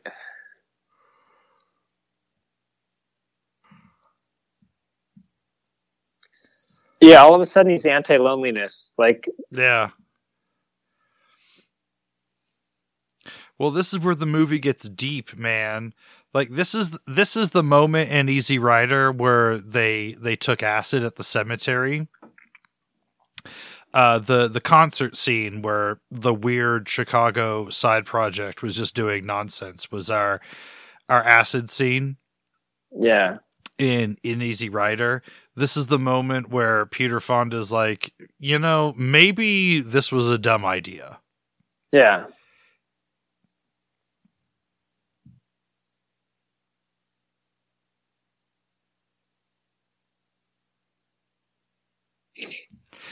Here's the other So thing. Will, this guy's fucking crazy, right? Like Yeah. he's a complete fruit loop. So he's like, okay, I'm going to get him to admit the murder, but he is an unreliable narrator, yeah. right? Yeah, as soon as it's unless you're doing like an unreliable narrator from the protagonist's point of view, like adding crazy people to your movie is always a terrible idea. Like it ruins everything. Even Alien 3 like got destroyed because the entire inciting incident was just some dumbass Alien 3. Yeah, the but there was that Am I wrong? I don't know. It pays off when he holds the other dude up to him and the alien bursts through both of them. it pays off for me right there. I want to see the dragon. Fuck off. This movie makes no sense. I I kind of okay. So we gotta di- we gotta talk about Alien Three for a moment. So I Yeah. have a big soft spot for Alien Three because I saw it at the exact right moment. I was eleven. It I, like like my my best friend Zach, his mom bought us tickets to go see this rated R movie when we were 11 and it's Alien 3 and Alien 3 had a big hype. I mean, this is the movie that came comes after Aliens, right? right. And there was gore and Ripley's back and and um, you know the effects don't really hold up in that like they do in Aliens and Alien, but I at the time it was mind blowing. I I can't unsee it through eleven year old eyes. Yeah. Yeah. Uh, yeah. You know what? Shout out to Zach's mom, by the way. Yeah. Oh, Beth's the shit. She still is. I never thought I'd be watching this movie, hearing anything uh, relevant to Alien Three pop up, but it, That's it- why people come to Nocomoto for these commentaries. the magic, man. yeah, the we really we really get down to the the source. Noco you know? brothers. Yeah,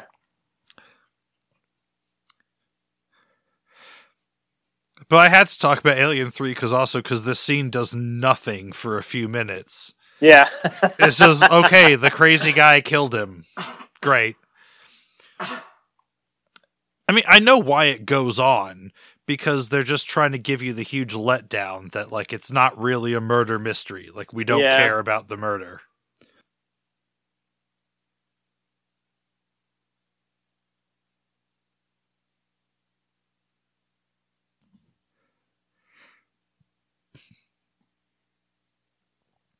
Like like a pedophile, maybe. Like what? yeah, right. You know how old folks get. I can tell you. I, I sure like having the kids come around in, go and look in my basement for stuff. Yeah, when I was uh, like 20, like walking, ar- you know, going around playing gigs, looking for drugs, you know what I didn't do? Hang out with old motherfuckers in the desert. yeah. So, What? You're is there any really symbolism towards him wearing this weird, like, black tie, black shirt, black leather jacket, like Stasi uniform? No, he's back in his cop uniform. What? But they're all wear. They all had tan uniforms during the day. What is Uh, this? Uh, no, he's no, been no, wearing they were the black, black. leather jacket. He's been doing the like the the sort of they again. They didn't have like real police uniforms for this. It's not like CHiPs. Uh, he's not Please, wearing the yeah, cotton listen. shirt. It's it's all. Uh, I don't know. It's a little weird. It, I mean, it might be this again. This movie is heavy-handed often. Yeah. Okay. But there's also this like extreme back and forth on does he sympathize with the counterculture or doesn't he? Right? Right. this movie Yeah. tries to have its cake and eat it too. It's like, oh, is this an easy rider? Is this the anti easy rider? Or is it both, man? And and that's why it's almost good. Yeah. I mean, It, it would be a better movie if it could just pick a side. I mean, in fairness, this is probably really sophisticated for the time. Yeah. Well, right here he's doing his transition. He's transitioning from ugly caterpillar to beautiful butterfly. It's more And- sophisticated photography. It's a less sophisticated story than Easy Yeah. Rider, I think. Yeah. Like Easy Rider seems really basic on the surface, but once you realize it's basically Fear and Loathing in Las Vegas, but it not so heavy-handed with all the trippy scenes and Johnny Depp just overdoing everything. Easy Rider's really good. Yeah, when you watch Easy Rider in full and you realize, like, when you watch Easy Rider at a time when you're paying taxes and you realize that everybody in this movie is a fucking disaster. Yeah, just a colo- yeah. Well, I, it took me so long to realize that Easy Rider was that kind of movie.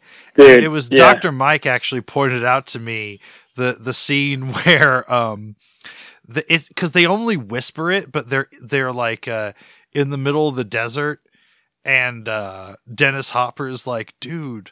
Like, what the fuck are they doing out here, man? Like, they're not gonna grow shit. It's the desert. And Peter Yeah. Fonda's like, dude, keep your voice down. We're eating their food.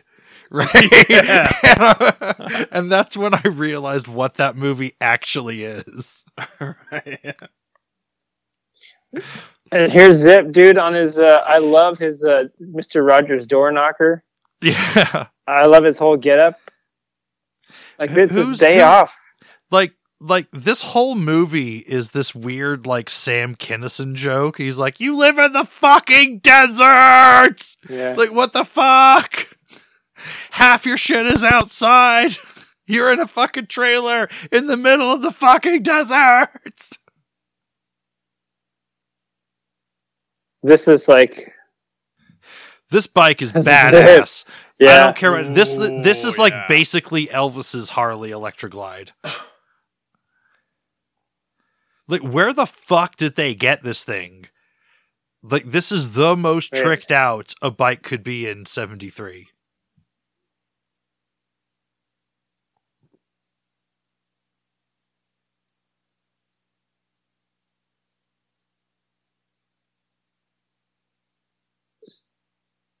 So here's who I didn't know if he was talking about Zemko or he's talking about the old man now whose money he bought that bike with. Well, because Zemko said there was like five grand in no, not Zemko, uh, the um the old crazy guy said there was five grand in there, and they never found the money. And remember in that scene when he was like, they were like, "What about the five k?" And he's like, "I don't He's know, like, uh, blew it, spent it," and the cops like, "Oh, it's that simple, huh?" Yeah, This guy took is- it. yeah, wait, so we right. got- okay. wait, wait, so we're we're daisy chaining mentally ill people into this plot? Kind of. Okay. But he, you know, he's like, all I've ever wanted to do is ride bikes around the desert. So he just took the money, right? yeah, Like he does, um, but it's great because he just blew It's- it all on a ridiculous bike. and now he's losing it like he's on fucking meth or bath salts right here. It's like it's, it's yesterday you were salts. yesterday you were a reasonable cop, and today you're on bath salts in this fucking weird getup in the middle of the fucking desert. in the middle of the desert. Dude, his and his uh zipper slipper his uh cop pin or salary doesn't get him very good digs in the desert either. How does you his piano stay in tune outside? outside? Well, it's the desert. Everything stays crispy. He really had to lift this fucking log over his head too. Yeah. Beep, beep, beep. Look at that sick dune buggy in the back. Oh, that is pretty sick. You know, I've changed my mind. This is my favorite character in the whole movie. I told you. I love this guy. I love his getup too. He's like I part. He's like part like uh like he. What is he? Oregon homeless person. yeah, but he's also like part Pippi Longstocking. He's Yeah. trying, Weird, he's like- also like trying to and, do like, like- a weird like Peter Pan thing. Yeah, I had a Peter Yeah, there. Pan, Pippi Longstocking, like like Once Upon a Time in Mexico vibe. it's it's Bro. weird like generic thespian thing like vibe he's Look going at for. watch this. Oh, old man down. Where did oh, these Yeah. people come from? They're in the middle of fucking nowhere in the scrub.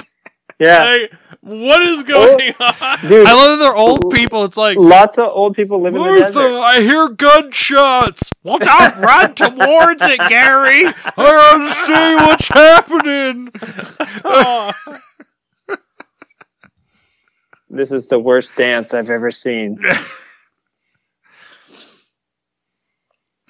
Now remember, folks. I mean, first Zip's thing you doing a great do- job of just going any- limp here. Remember, the remember, folks. The first thing you should do with any gunshot victim is pick them up. Pick them up and dance with them. I love this weird creaking that he makes too. Like that is pretty realistic. At least they didn't have him do the one shot fall down. Like Well, that's what everyone does these days. Is they Yeah. they just go they just go dead immediately. But back in the day, everyone had to do a death groan. Everyone had to do, Yeah. a, do like a "Uh," like Yeah. passing away moment, so you knew they died.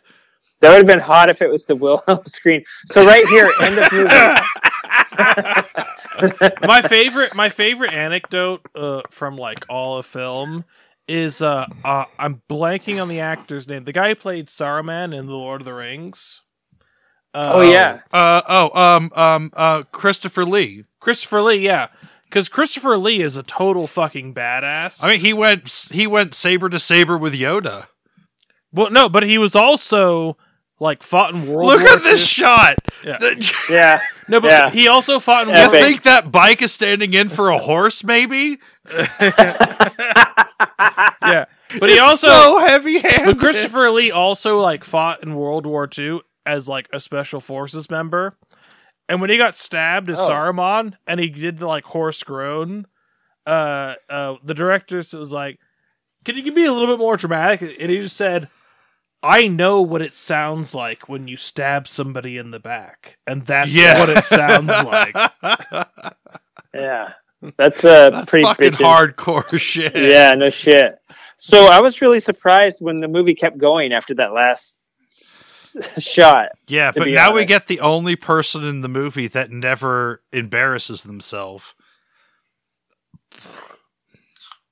Who, Robert Blake? No, Terry Kath is coming up here. Mm.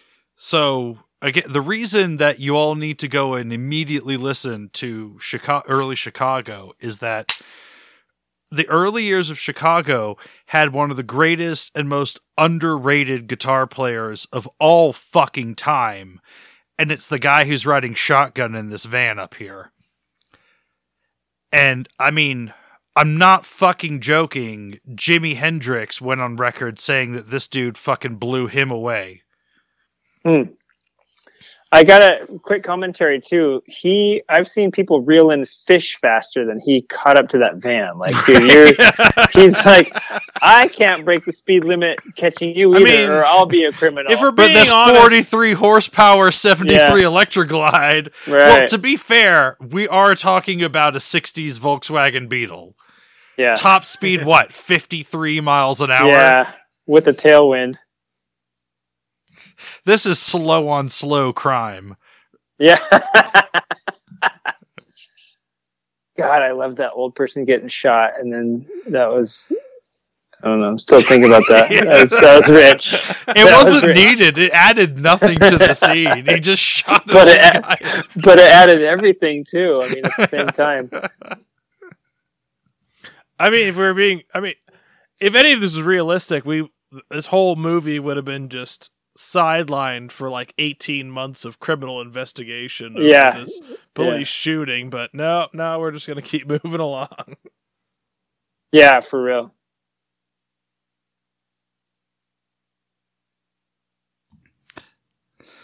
Just fucking Terry Kath just sitting there being a badass.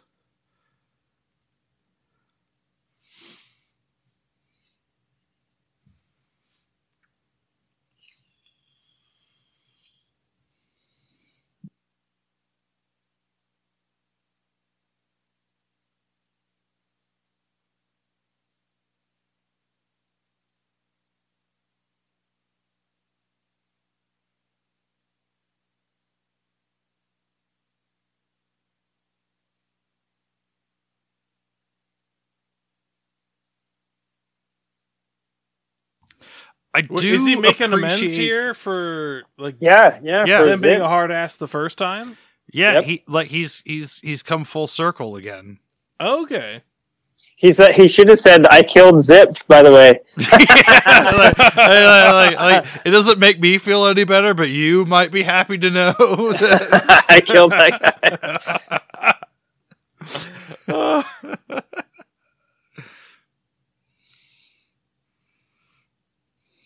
Damn, I can't tell which direction is which by that sun either. Like you know, normally when you're heading through the desert, you can at least tell where you're. This this is just insane. I'm lost.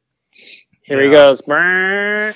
I so love this, this, this whole thing was shot in Monument Valley, and this exact stretch of road we tried to ride in 2020 or 2019, Mm-hmm. but it was literally this stretch of road was literally shut down for COVID. What? Do you remember that, Swigs? yes i do no we, they wouldn't rode- let us drive this road we because literally of COVID. rode i've seen all of this from the outside perspective of the circuit but yeah it's it was ridiculous You know how much COVID was all over the road, probably for them to have to shut it down. in, in it was fairness, unsafe. You were going to um, slip on it. Yeah. in Yeah. no traction um, for COVID. It- well, in fairness, all of Monument Valley is really Okay. controlled by the Navajo Nation. So Swigs they is were about to get paranoid. real surprised. Yeah. okay, yeah. How do we gotta go? He gets shot with a gallon of Oh, red paint. oh, sh- this is an amazing shot, though. Like, I don't know how this was fucking done. Like, No blood on the pavement. That shit dried fast. well, I know that, but like the bike still going on and the, Yeah, the no, actor that was- jumping yeah. off of it, Yeah. and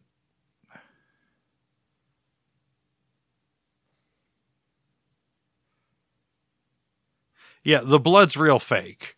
I It's not. I hope they didn't. But I know Robert Blake oh. came back to. Yeah. well, don't worry, folks. He comes back in season one of Baretta. Yeah.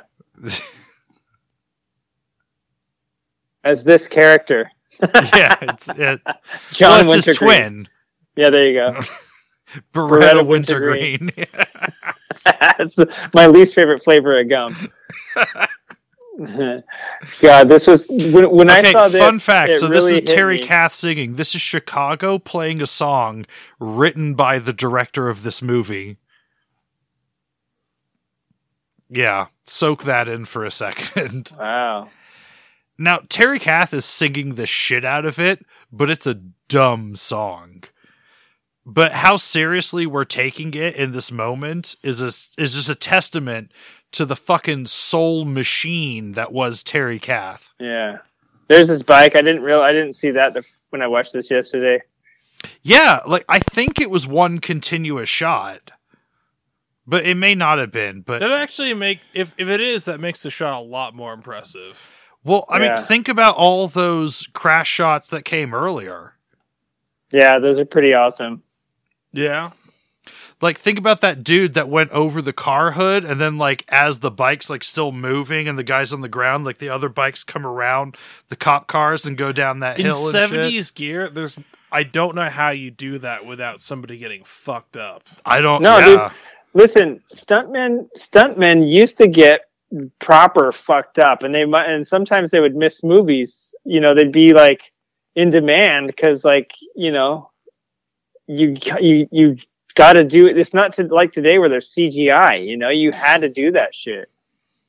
Well, yeah, yeah. This is back in the day. Well, now that, it's- uh, like uh, every time nowadays, people it's a did new stunts, story. they would get named after the people that did them because it was the first time shit was being done. Well, yeah, like nowadays it's a, it's an actual news story when somebody dies doing a stunt. Yeah, Yeah. And like that I don't think that was really the case in the 70s and the 80s. So this is our callback to the the opening Yeah, and that Yeah, big opening shot. I think this goes on for like six minutes or some shit. yeah. I was gonna say this song goes on forever, and uh, it's almost like a music video. You know, pre MTV music video for uh, whatever band this turned out to be. Is this Chicago or is this that this side is project? Chicago. Okay, I mean, it it kind of sounds like they just bro, there's a real falcon in or fucking Yeah. pterodactyl or some shit. This is amazing. It's amazing. like a turkey vulture or something. Yeah. This is like an early invention of the uh I think the bird screensaver. like does a yeah the bird stays in the shot yeah.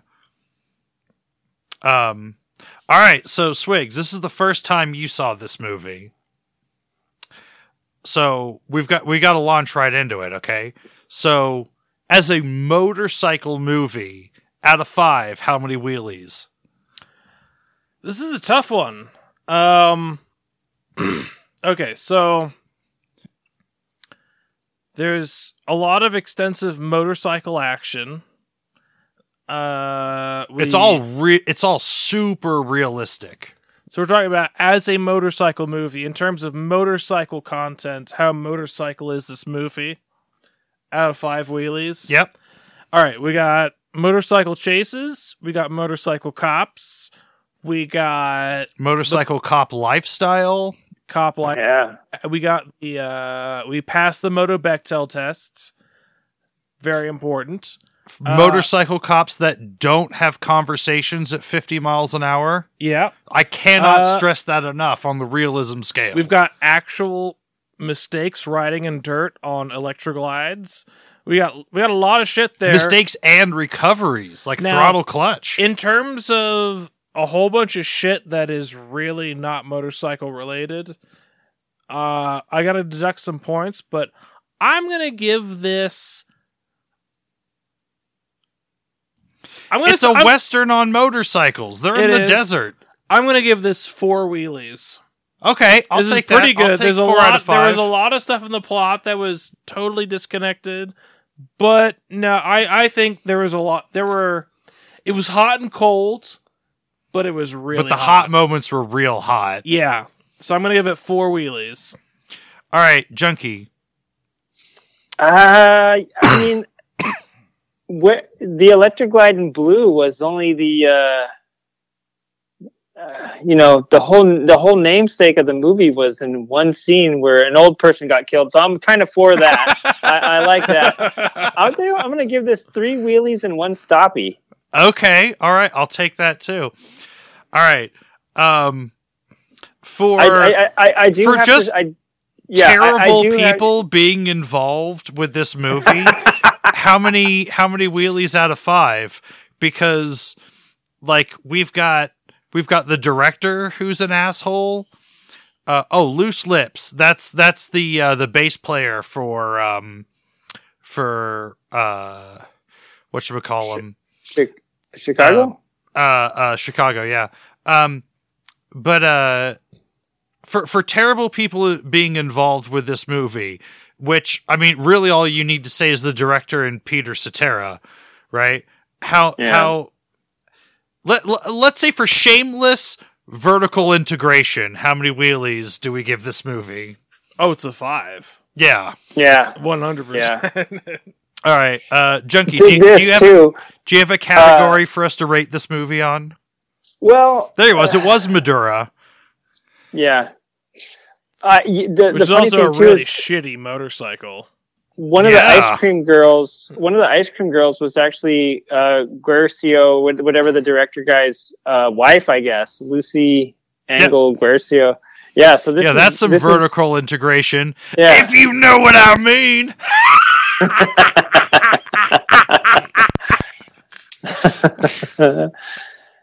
and then the beard played Bob Zemko. Well, you know, Peter Cetera played him, but then it says the beard. as Yeah, Bob apparently Zemko. that's just a super lazy credit mistake.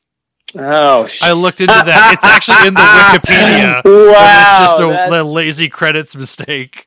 I thought maybe it was a stunt writer or something. That's even better. The beard, Bob Zemko, the beard. God damn, that's great. The Uh, movie is so old they have a key grip credit. This is the part you need to pay attention to, the chase. Like these are all the real people that fucking made this.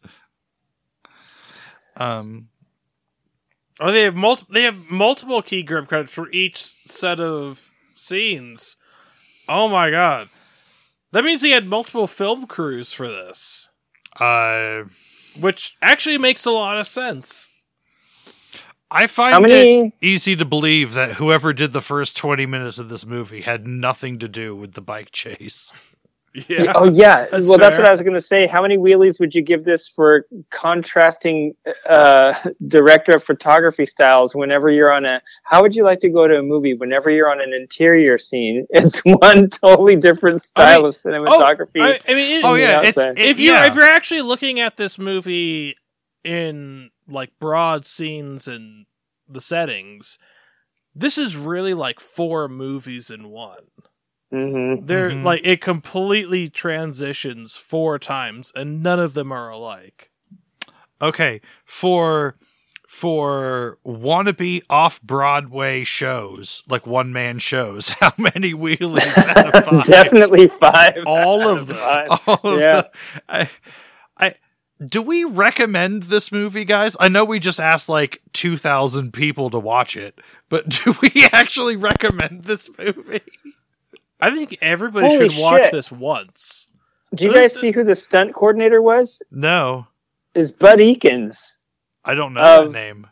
Oh my God, Bud Ekins. All right, was- Mister was- L.A. We don't know who Bud Ekins is. He was the guy that also jumped the uh, fence in um, The Great Escape, the Steve McQueen. But he also was the dude that like started the Baja 1000, I think, Oh, or the oh, Baja 500. I read that. Yes, yes, yes, yes, yes. Yeah, yeah, that's why that scene's so fucking awesome. yeah. That makes a lot of sense. Yeah, he was a motorcycle stuntman, but he was also like a desert racer, and he started. I'm pretty sure he started the Baja 500 or the Baja 1000, something like that. Yeah. I don't. Did he start it or did he just like win early on? Uh, I think he was one of the first dudes to like do the pre, you know, before it was a official. They kind of went down there and pre. Did I think he was like one of the founders of it. Okay. But uh, but yeah, no, that's that makes sense. Why yeah, the, all the motorcycle jumping was real and shit. You know. It was super fucking real. Yeah. Oh. All right, but again, we haven't answered our question. Do we Oh, yeah. actually recommend this movie? Probably not. I mean, No, you know. no, I, I will say okay. Here's what here's what I will say. Okay, I've I've got a perfect analogy here. This movie is the cinematic equivalent of The Merchant of Venice. You have my attention, Swigs. Keep explaining. It's not good, but you have to watch it as a reference to all other motorcycle movies. This is your baseline. There you go. You have you you- you have to watch this to have You know- some grounding. You know, I'm going to give you that. I'm going to give you that. You're right. You're right because this has all the elements of a through and through motorcycle movie. Yes. Like this is more of a motorcycle movie than Mad Max 2. Yes. Yeah. Oh yeah. I this might be more of a motorcycle movie than The Motorcycle Kid. And that was pretty heavy on the motorcycles. Yeah. I, I I I'm mean, I mean, if uh, if you want to talk about law enforcement and motorcycles, the dirt bike kid, like a motorcycle gets arrested in that movie twice. I know I said this during the last commentary, but like I think we need to just do a commentary on the dirt bike kid again. I just want to watch. I've never seen it. You've got me intrigued now. Yeah, you know Oh. what? I, I, I- was. It's so weird because when I first started, the first twenty minutes of this movie already had me turned off. You know, I had I had already written some some notes about it, like, oh wait, I can't wait to bag on this. And then the the last scene is really what brought it home for me, and I was like, oh, I, I think I like this movie. I don't know, you know, I almost like this movie. I, well, there's there's there's a lot of elements that are really great, and Yeah. and not just the chase. I I I legitimately fall in love with Zip, and No, I Yeah. no this this movie would be fantastic. It would be amazing. But it's missing like 15 minutes of character development. I think it has like forty minutes too much character. Yeah, yeah. I was gonna say you're talking No, about a two-hour, no, and no. we need to 13 cut down movie. some of these one man shows. No, no, it, it's not about the one man. No, it's, it's I mean, really, You know- for the main character, there's like there there's like maybe across this whole movie, there's like five minutes of character building. After the switch, there's like ninety seconds, and so nobody gives a fuck when he gets shot. So Yeah. there's there there's only 15 minutes total missing, but the film could still be 20 minutes shorter Ah, and have it all work. I- you're here's right and you're wrong done. because you've only seen this movie with me and Junky talking over it. Yeah. There's no, it, no, it, it no, it, it can work. It can work. It there, there's there is actually a fair amount of John Wintergreen character development, but I think the uh, for me, but there aren't no there, there there's no there are no choices though. for me the the big problem with this movie is it defines what it's gonna do and what it's not gonna do in reaction to Easy Rider. This is four Mm. years after Easy Rider. Like Mm. the director of this movie saw Easy Rider and said, "I'm gonna make a movie like that, but I'm gonna turn everything on its head, man." Yeah. This literally, the spot where they're shooting the Easy Rider poster is just like the scene in Laser Blast where the guy shoots the Star Wars billboard. Like, Timely reference, Junky. yeah. Timely reference. Thank you.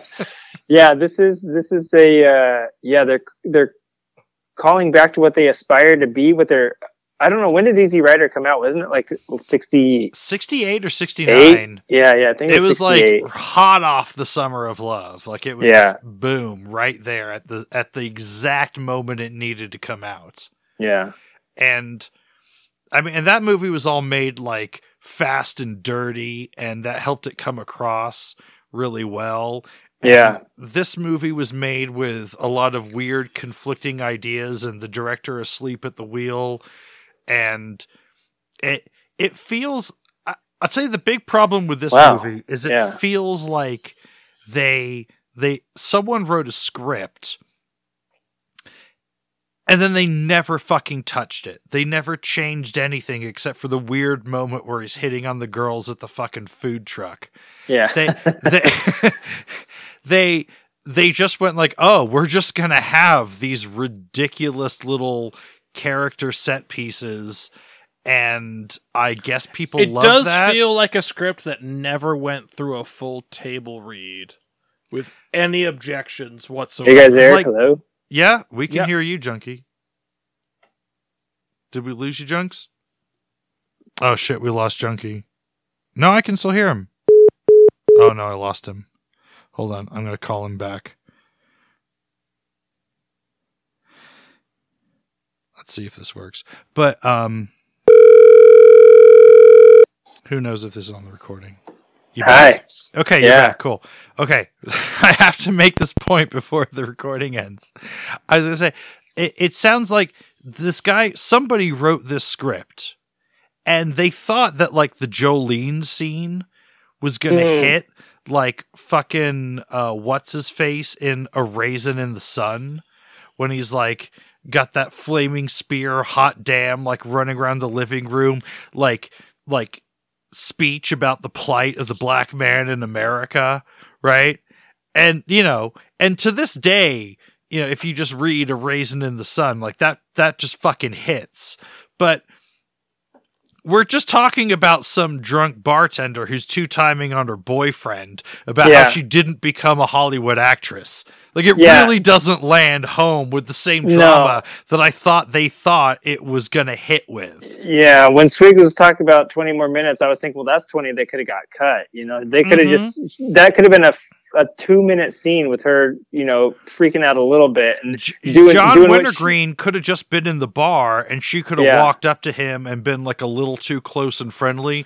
And Harvey Yeah. Poole could have been No, like, hey, well- what's going on here? No, And Right, I'm could gonna, have I'm settled this fully in like two and a half minutes. let's reboot no, this well, movie. You know, I you know originally I said that uh, it needed the right 15 minutes of character development. But I'm going to go a step further and say I'm not saying in substitute for the pointless character development. I want all that in all the same because it was a beautiful disaster. Yeah. But and you know what? The movie as long as it was could have been longer.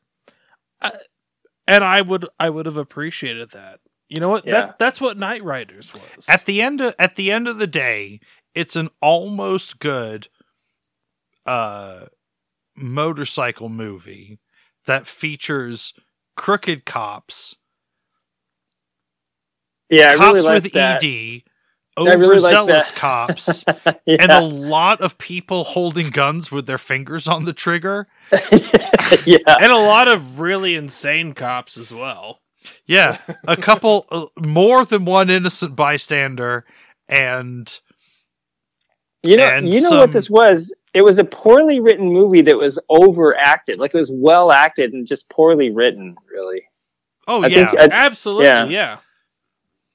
but it did have Terry Kath and that was Yeah. a, that was a little upbeat moment for me at the end. Yep.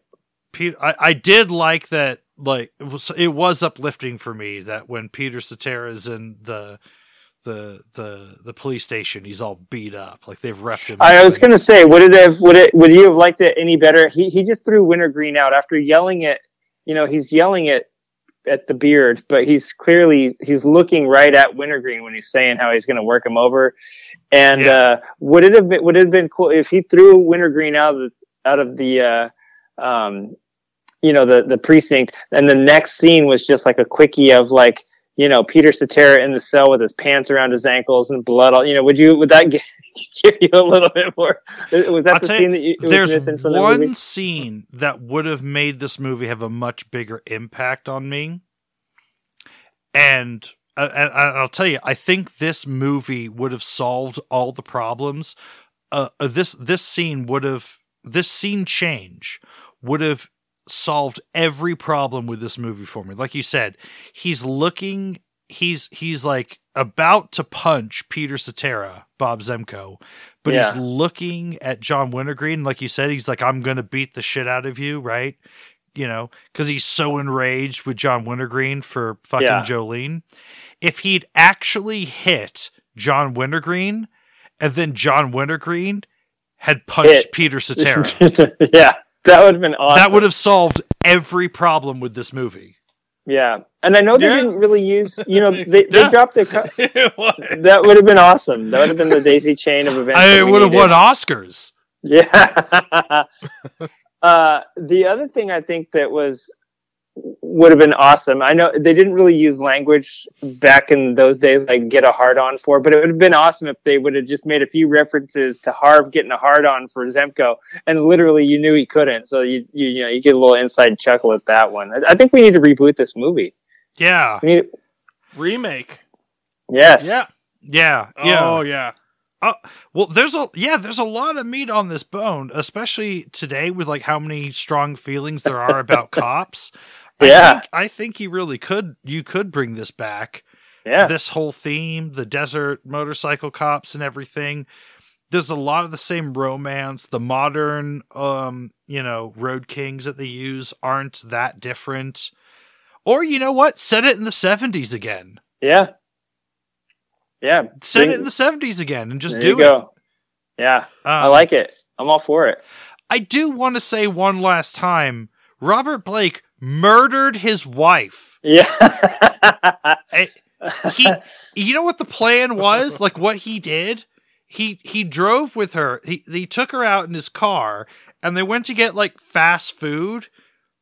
And instead of, and and this was in like 2000 and like like 11 or some shit. yeah, yeah. He they went to get fast food or, Mulholland, or something. Drive. And they they didn't go into the restaurant or wherever they were going. He just like left in the parking lot, and he made some lame lame ass excuse like, "Oh, I got to get some smokes or something." Like walked away from the car, and then walked back to her window and just fucking shot her, Wow. and then left left the scene, eh, Yeah. claiming that he went back to the car, saw her dead, and was just scared and fled. That was his Yeah. story. But he paid more than one hitman to kill her, and more than one hitman back took his money and backed out, and then later admitted to taking money from him to kill her. But the uh, Right. They couldn't. It was hearsay, so they couldn't do anything. I remember that. Ca- I mean, I lived in L.A. when it was going on. It was like, besides the Phil Spector case, it was like the next biggest thing.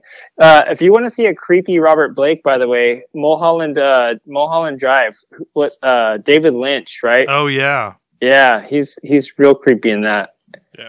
By the way, Pretty if you actually want to kill somebody and get away with it, oh te- okay, we're all ears. it's Yeah? actually really easy.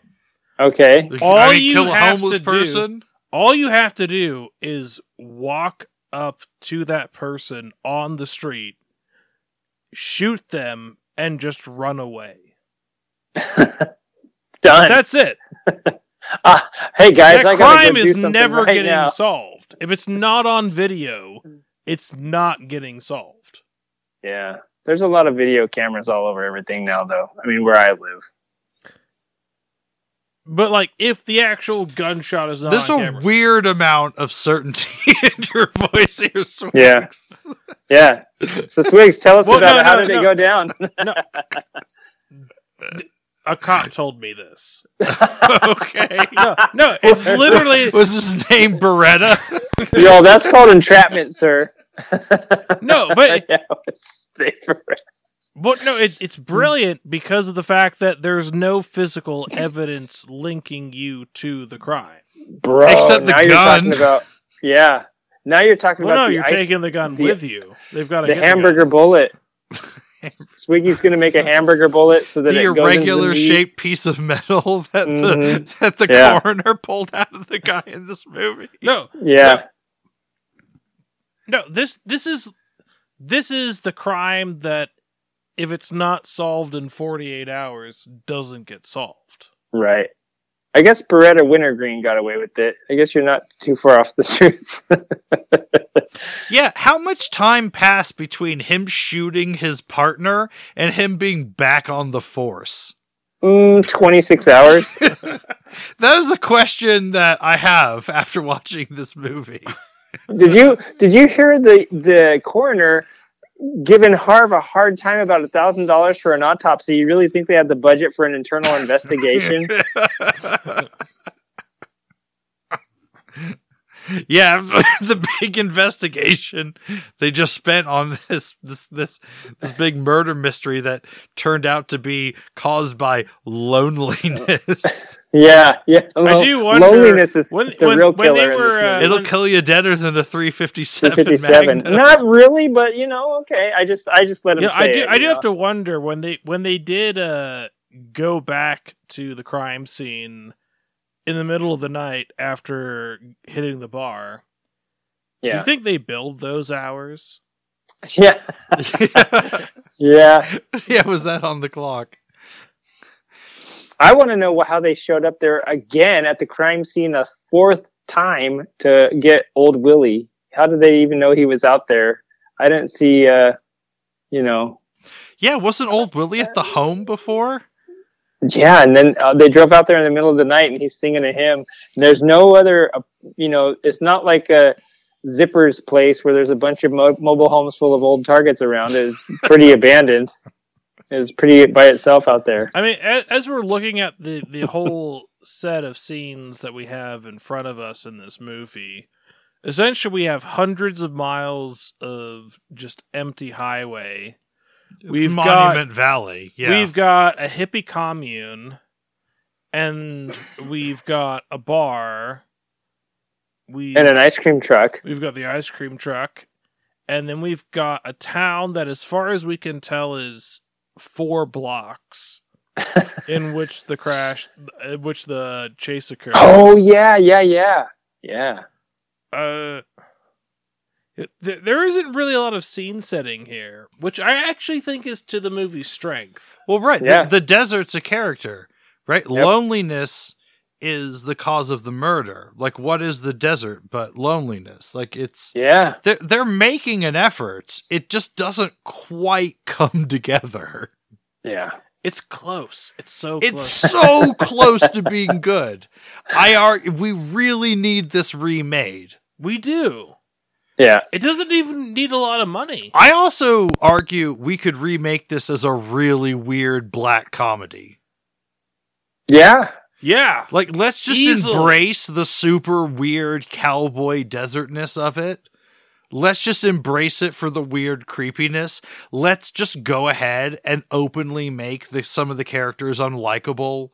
Let's This let's, could be this could let's be done. put Jolene on meth, right? Yeah. Like, this could this could be done as like a bizarre like Sin City style comic book movie. no. But I want it. I want. I still want it like Sergio Leone, like desert Yeah. bleak. yeah. Yeah. Don't make yeah. it like funny, like Harv's walking around with like cut off pants or something. Just, but yeah, he's got to be like, it's got to maintain the little sinister, you know. no, but it, yeah, it, it could be I like it, it. it could be done like comic book style. Yeah, Yeah. like it. Like you know, the you know the tone it should go for as a black comedy. It should go for full throttle, but not futuristic. Yes. Uh, I think you've nailed it. Yeah. By the way, Wow. Junky, did you ever play Full Throttle? No. Oh, Wait, is that the one where what? you had the whip? You could whip the guy like you had a little weapon and you're driving through the desert. well, that in the early part of the game, yes. It, it's a, it's a, it's an It was old actually halfway Lucas. through, but yes. Well, there's pl- yeah, there's there's a few scenes where you do it, but yeah, uh, it's a LucasArts point and click adventure game that is all motorcycle based, and it's Oh no. excellent. Yeah, I It's never played it. It's amazing. You you you know you uh do you have a Steam account? No, but I will by the end of this uh, conversation. There you go. It, it is go- worth go on it to for Steam. this. and just look up Full Throttle on Steam. Create an account, buy it. It's like it's like I want to. It can't be more than fifteen dollars. It is an amazing game. You can Oh, buy the modern remake. It's beautiful. It also features one of the greatest apocalyptic country songs of all time. Oh yes, Nice. it really does. What was the title, Swigs? Um, Uh, it's uh oh the the song is called um Mm. whiskey chitlins and skirt. whiskey chitlins and skirt. Right.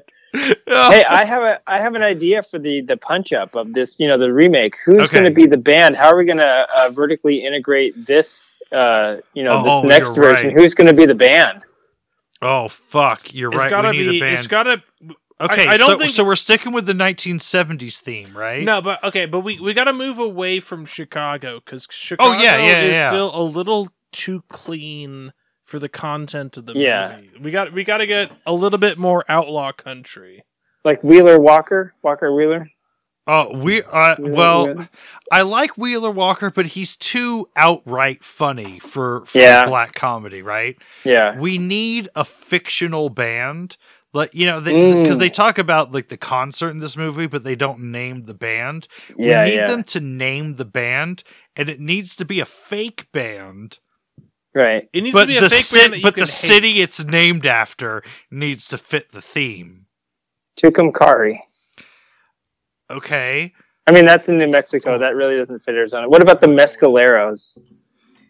well, I mean, I respect the Clash too much for that, yeah. but um, I don't What know. about the Cuervos? The I, I'm tempted to name the band after like a shitty part of LA.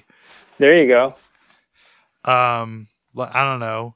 You want to know where I live? Where- I don't actually know the city you live in. What what is it? It's uh the Kenaloa Mesa. Okay. How shitty is La Cañada? La Cañada is very nice. Oh, okay. I just I love the I just love the way a La house up there. Cañada sounds. yeah, no, it's like where JPL is, and it's like I think Kevin Costner and somebody else has a house. It's very nice up in La Cañada. But Here's my mean- problem, and I feel like a lot of podcasters feel a a lot of podcasters and podcast listeners feel this way. Is I have just because so many podcasts are based out of LA, and LA podcasters talk about the city's geography so fucking much that I have this really amazing sense of LA geography. But I also really don't at the Yeah. same time Yeah, like I can tell you about like the 405 and I can tell you about like Yeah. like oh my god you want me to drive down to fucking Glendale are you fucking kidding Yeah. me and like all this shit I can tell you how like there's Hollywood and then there's Hollywood and like Yeah, all this uh. shit but I've never fucking been there I have no fucking clue what it's actually like. But you know, but then like you hear like like you know Adam Carolla talking about like there's homeless encampments on Melrose now, and like I don't know what the fuck's going on, right? So like apparently in the middle of really nice, expensive places, Yeah, there could be super yeah. shitty places, but in Yeah. super shitty places there can be like little local havens. Like I have no Yeah. fucking clue.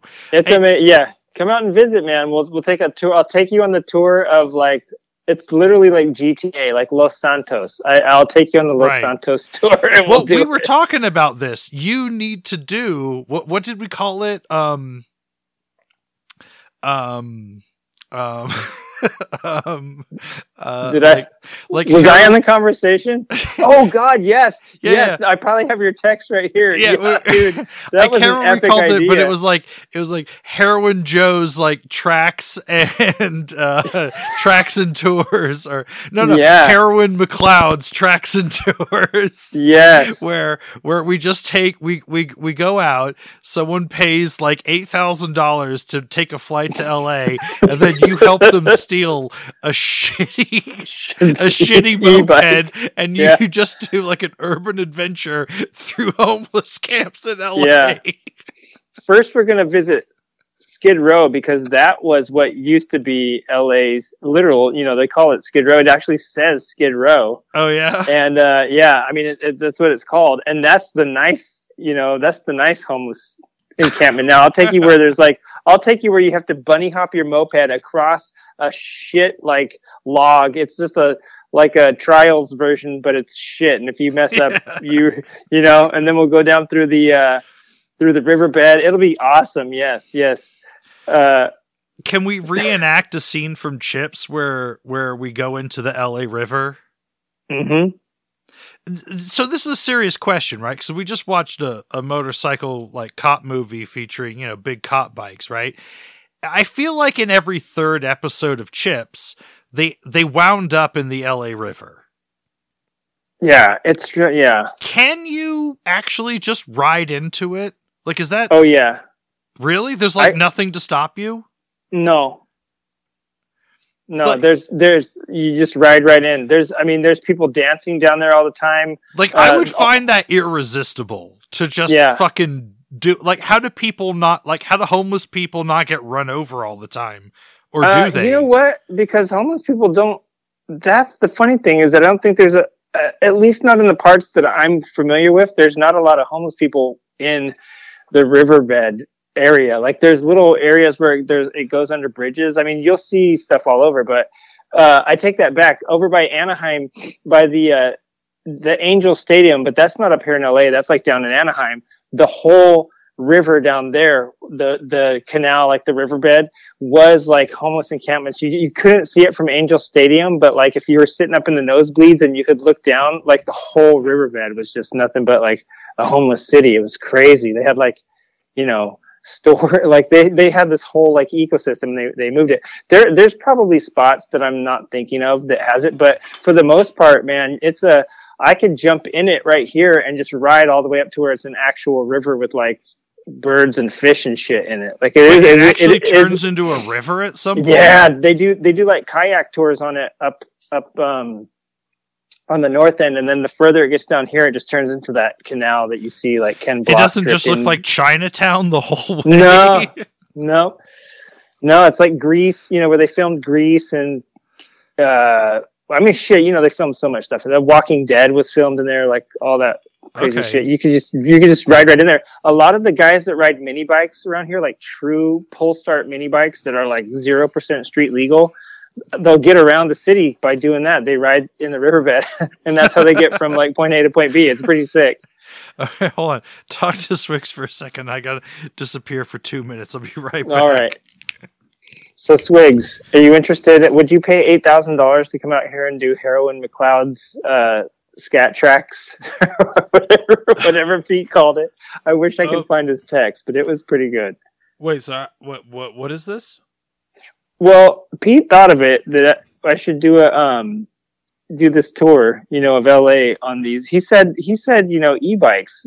People are probably stealing e-bikes around here. He's like homeless dudes probably have like really good e-bikes out there and I said, "Yeah, there is a lot of e-bikes out here." Uh so he thought of this idea where people would come out and I'd give them a tour around the city on we'd, we'd have to go steal an e-bike or a moped from a homeless encampment and then make our way around LA. I, I don't know. I think it's pretty. he's got some good ideas, you know. Like,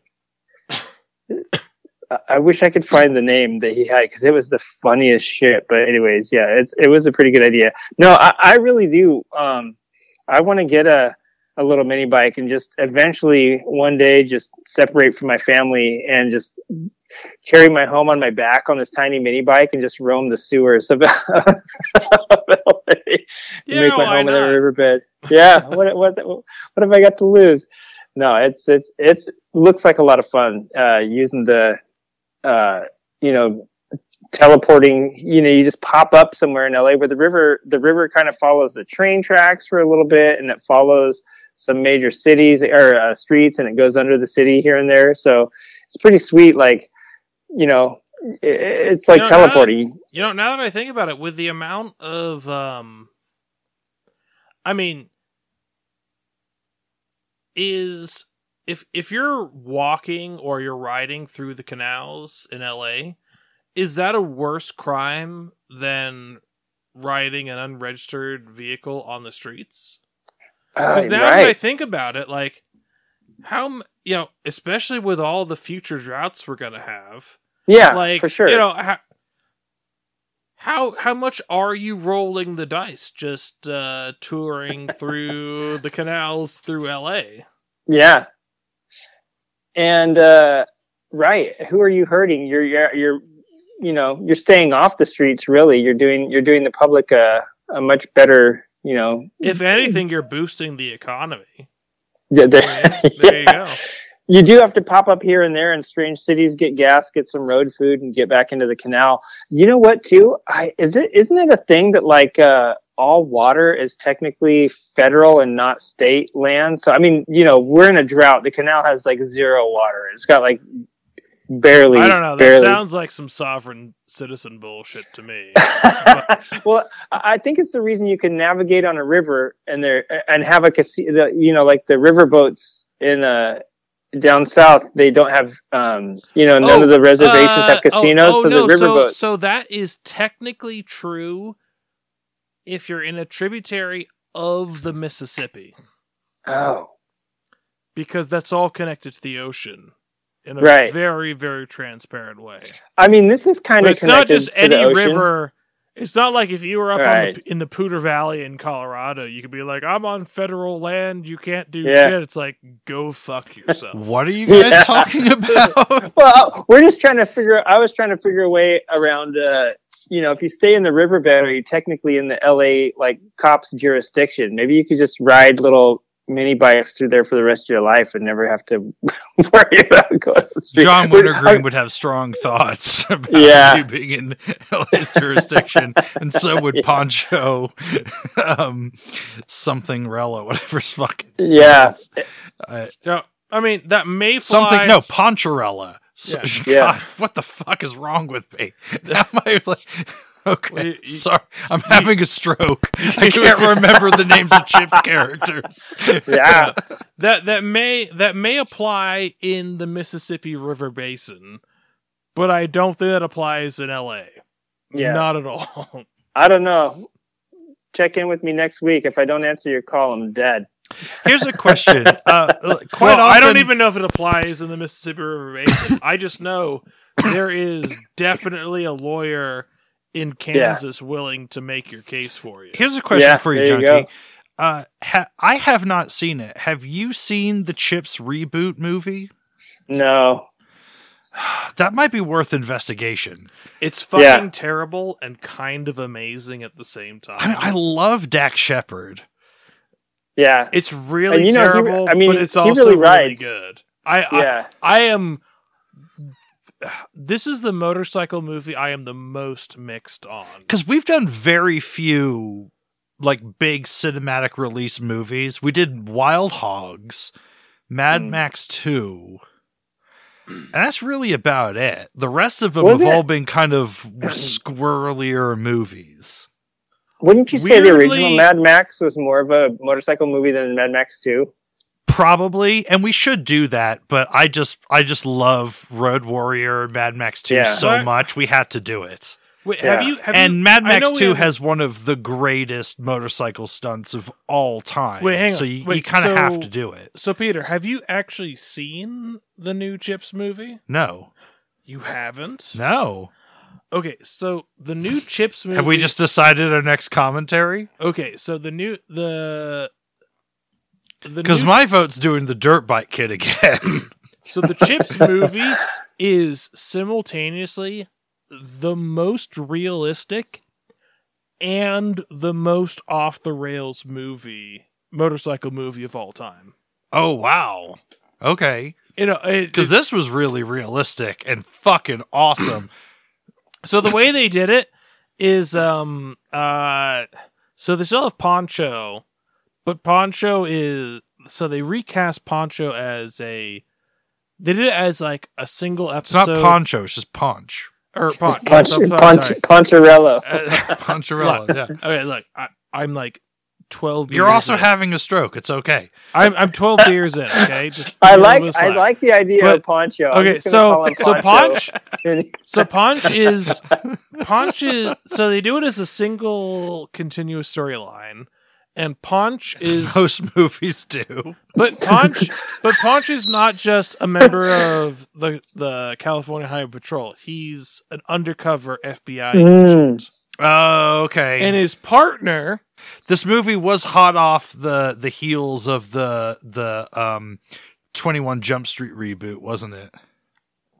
It was, but his partner is also not is a rookie cop who is an ex uh Like dirt bike racer or something? yeah like dirt bike like supercross megastar Oh, cool. and he is joining the police he's joining the California Highway Highway, Highway Patrol to win back his girlfriend with the the the manliness prestige of being So they a just cop. threw one of the characters of this show out the window and replaced him with the complete antithesis.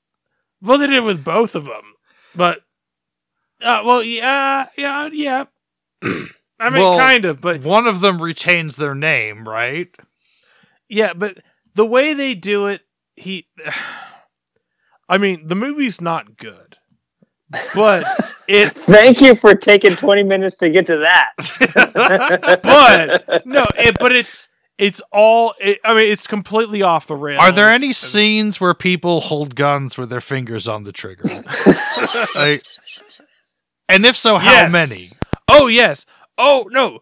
Everybody gets fucked up in this movie. Okay, that's It- a good sign. It like people lose fingers. well, they also ride Beamers, don't they? no, Ducatis, no, they right? uh they ride um They ride multistradas. I not- think no, no, are, they're- are they're- hypers. No, they're not multistradas. They're um Uh, hyper hy- motards. hyper motards. Yeah, Yeah. I don't know if I can. This is taking me out of the reality of the movie now. I, I don't no, know if no, I oh, can believe no, that no. LA is going to put cops on hypermotards. no, no, no. They start off riding BMWs, and then Yeah. when they have to go and chase the bad guys down, they're not police hyper motards. It's the the the stunt rider. Um. Oh, they're like his personal bikes. Well, he yeah he gets a shop to hook them up with hyper motards Oh, okay. to ride Okay. around afterwards. I mean, I feel like there's better choices, but okay. No, but it's also this great set of. I would have gone for some just straight up like like 20, 2018 like YZ 450s. No, but there's also some really great scenes, and it's really consistent on the motorcycle skills because there's scenes where the um the FBI agent is trying to chase people down, and the guy who's ostensibly the rookie is like, "Dude, don't no, you can't do that. You can't go over there. You're not gonna catch him. You're gonna fucking dump your shit."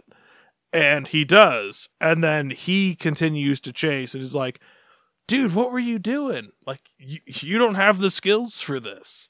And then later on, he's like, all right, we got some proper bikes now. We can, we can actually chase people like off, off road. Oh, okay. Oh, I see what you're saying. So they're okay. They're like, all right, these adventure bikes. I know they they play a big game, but they don't really do what what people think they do. Okay, Right. Well, yeah. the, the BMWs are like the uh, R1250, you know, RTP. Basically, that's Right. what all the cops ride around here. Yeah.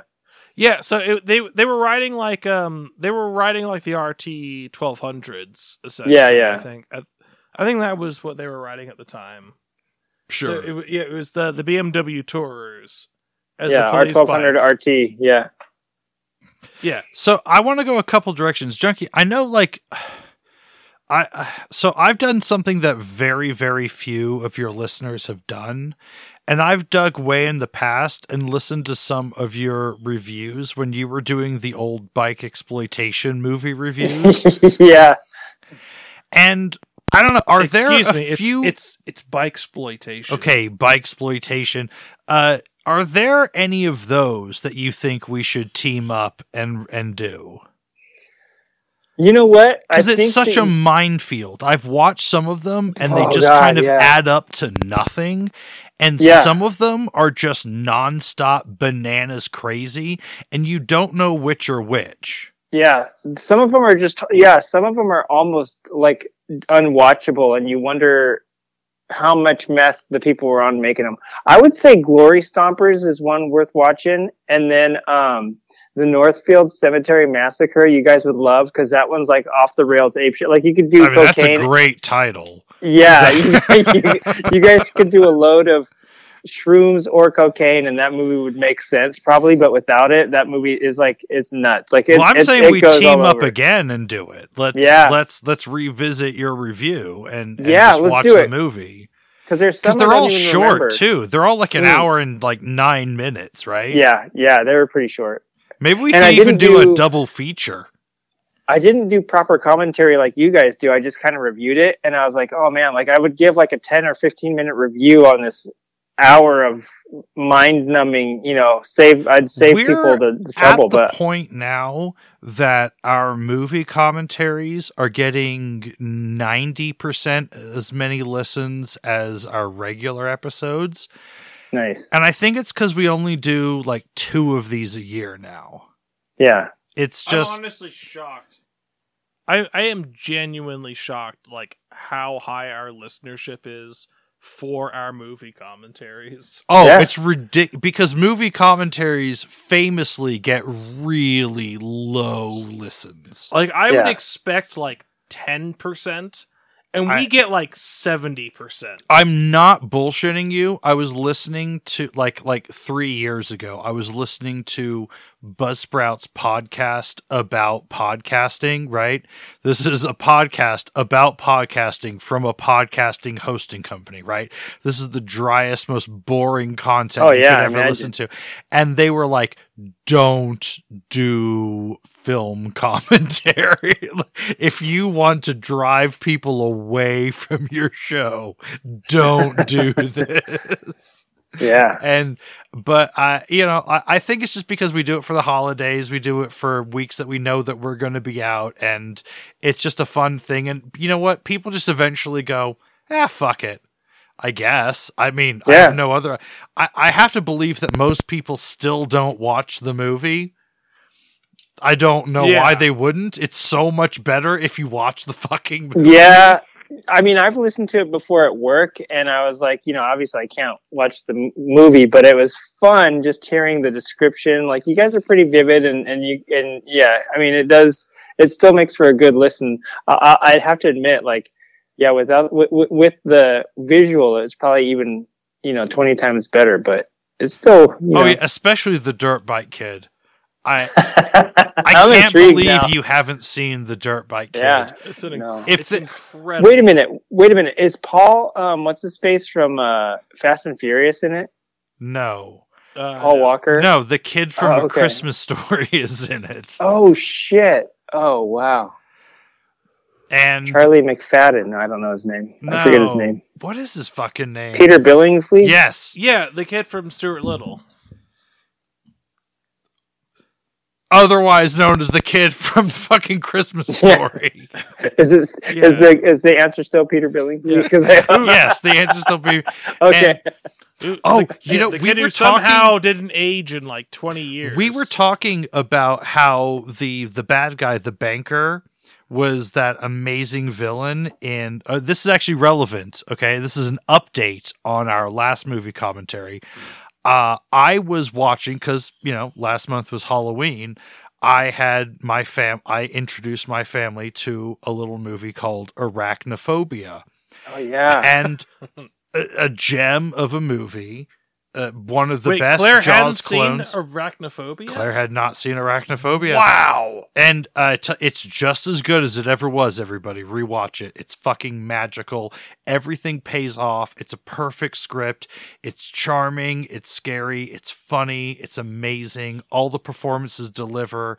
Um, but the the the villain, the banker from the Dirt Bike Kid, plays the local cop in Arachnophobia. Same character Nice. same same thing that's just what that guy did and it's so because we called it in the commentary we're like i hope this guy just does this and that is exactly what he does so Yeah. i need to look up his imdb and just watch all of his movies now You know, on the topic of motorcycles and spiders, there's that scene in Eight Legged Freaks where like the freestyle motocross dudes jump and kick the spiders uh, in the air. Um, there's some giant spiders that take over some town in Iowa or something. These dirt bikers do some freestyle cool moves and kick them and stuff. You know, I don't know. another movie that we've Seen been. Sorry, you can edit that out. Another movie we've been thinking about doing is I haven't seen it. I, I, I want to review this movie or comment do a commentary on this movie just based solely off of the poster. And it's a Disney movie called Motocrossed. And Swigs saw this movie when it came out, I did, but This doesn't a- have a lot of memory about it. Have you seen this one, Junks? No, Is that I the have. one a- that has I know Paul a lot Walker about this movie. It has a Paul Walker, like a young Paul Walker look-alike at the very Yeah. least. No, I can tell Okay. you. I can tell you the entire plot of this movie. Hang But on, let's wait. do it. Let's just Does do a it- commentary of it right now. Does it have a girl? Is, is is there a girl uh, character in, in it that has like kind of a weird red head? She's she's kind of cute, weird looking. There's a redhead No, on the no. poster. Okay, I can tell you that. I can tell you the entire. I can give you the entire synopsis of this movie right now. do it. So the whole the whole plot of this movie is that there is this family that it's re- that is really into dirt biking, and the problem is that the girl who is the protagonist in this movie is the younger sibling, and her older brother is the one that the family has the aspirations to go pro as a motocross racer. And what happens in the movie is that she is it's established early on that she races them she races him on their home dirt bike track like on their property all the Because they're low key rich, but they don't admit it, like every good Disney movie does. exactly Like the Home Alone mansion. Exactly.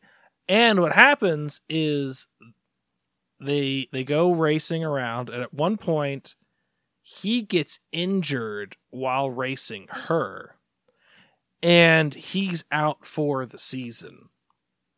And so what she does because she's got aspirations to become and essentially this is a Disney princess story yeah, she wants to go pro, but they're not going to put the funds behind it. They don't have the sponsors to get her to go pro. So she pretends to be her older brother. She cuts her hair, she puts sunglasses and a hat on, and she pretends to be him and ride his bike and goes and races in the pro series. Uh, this is ripe for a modern reboot. The, there's so many trans opportunities in the script. You know, here. Uh, Jeremy They're Jeremy also McGrath. there in the original movie as well. oh Yeah, yeah, Jer- Oh, Yeah. Jeremy Oh, there, there's a scene where she goes riding off with her main competitor out into the middle of nowhere, and like they go and they jump in the river, and there's like a Mulan scene where it's like, oh yeah, jump in the river, take your shirt off. Oh, what are we gonna do? I'm a girl. Like it's it's it's literally like note for note, like Mulan with motorcycles instead of So a war. Mulan meets the dirt bike kid. I'm sold. Yeah, th- that's the whole that's the movie. I think Yeah. we need to review this movie, Junky, but we'll have both of our daughters do it with us. But Yeah. we'll also just be like super gross and crass the whole time. We're gonna drop a lot of f bombs. Yeah, I like it. Yeah, I'm, let's I'm do down. it. Although Let's there put on a- the calendar. There is a great moment in there is a little bit of a shift in the movie at some point where like um the mom learns what's going on and it, it's it's also amazing because the parents are just literally gone for like the entire fucking summer and have no clue that their daughter is assembling a team and going so out it's and so it's Mulan meets the dirt bike kid meets Don't Tell Mom the babysitter's dead. essentially yeah. Although the mom does find out eventually, but then she she joins in on the conspiracy and she's like, "All right, let's keep this going." Oh yeah, there's got to be a moment that you turn the mom, of course. Yeah. Th- There's there's got to be a scene where she's like, oh, oh, oh, she's clutching her pearls, and everyone like waves her down, like they're trying to like like waft cold air at her, and they're like, "Mom, don't freak out." Uh, uh, yeah, No, but the mom is totally cool. The mom is totally on board, and she's like, yeah, I but mean, they yeah, gotta pretend for count five seconds that she's not. uh, "Yeah," but it's also like, well, I mean. Any rational person looking at this situation is like, well, none of this will count because you are lying. Ab- like, let's just take all the gender and the sexism out of it. Like, this won't count because you are literally lying. You're not the competitor that you re- that you registered. you are lying about your identity, so this is not going to count. But yeah, let's Yeah, do it anyway. scrutineering starts with your fucking ID. But yeah, no, like yeah, let's let's do it anyway. Um, but yeah, no, it, it act. I will say as a mo- as an actual cinematic experience, it's horrendous.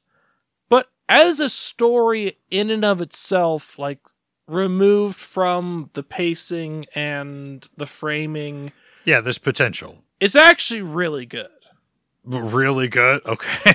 No, no, we'll see. Time will tell the story on this class. no, it, it- it's really good in the way that like a movie like Mulan is really good. It's it's a very it, it's something that has a lot. Wait, which Mulan? What what are you talking about? Well, there's Oh, there's two like a Mulans live- yeah, now. there's like a- No, the car. one. No, the the original animated. Not no. Okay. Not not the the Let's Get Down to Business Yes. Mulan. Okay, Yes. N- it- not the live action one. No. I just had to clarify. I'm sorry. No, no, no, no. There, there's a really, there's a really interesting story in it, and it's awesome that it's also about motorcycles. I'm gonna say the execution is not good, but uh, it's it's it's an interesting one to do. I think we Wait, so Junky, this this And in biker fact, movie do it- with the insane title. What was that called again? Uh, Cemetery North, what? Northfield Cemetery Massacre, I think. The Northfield Cemetery North Massacre. North Northville sounds more right. Northville Cemetery Massacre. Yeah. Are are there any like like countercultural and like alternative gender affirming roles in that? It's pretty bad. it's uh I'm gonna say no. But I you mean- know what? Here's the plot. They they commit illegal acts to make a point against police co- uh, corruption. So uh yeah. I yeah, the whole thing is just it's awesome. it's I mean, pretty is there like a great like um like love interest that we can sink our teeth into? I I can't think of any, no. Oh, I, there, there, there may be a little bit of nudity if I remember Sorry. correctly, but oh, all right, I'm back in. Oh, sorry, Yeah, okay. just, there you to go. go back to motocross for Listen, a sec, listen. I will say there is some there something that gives a lot of credit to motocross is that it allows uh, this is very progressive and that it allows a woman to have to not be a Mary Sue and have a real hero's progr- uh, hero story is that the the the girl the protagonist fucks up a lot. And like Okay, in the most humiliating ways possible like when the the opening gates drop down like she false starts and gets stuck and finishes last in like 3 races in a row like she gets absolutely humiliated before she actually starts performing and getting points all right. So here's my pitch for the reboot. and then we can end this ridiculously long podcast. So the movie's called Motocrossed, right? And that's really strong, but we're missing a big opportunity here. Okay, so it's the same movie, right? We've got the the motocross family, just like you said. We've got the daughter that can like beat her older brother and everything. Okay, and her older brother gets hurt the same way but it's a horrendous crotch injur- injury. Okay. and, okay. Yeah. and it looks like she's going to be the next great hope, but then her brother becomes the family's next great female hope. The movie is not moto crossed, it's moto trans. Trends. Yeah. and and he has to now compete as a female but there are no male and female categories in motocross. It's just motocross.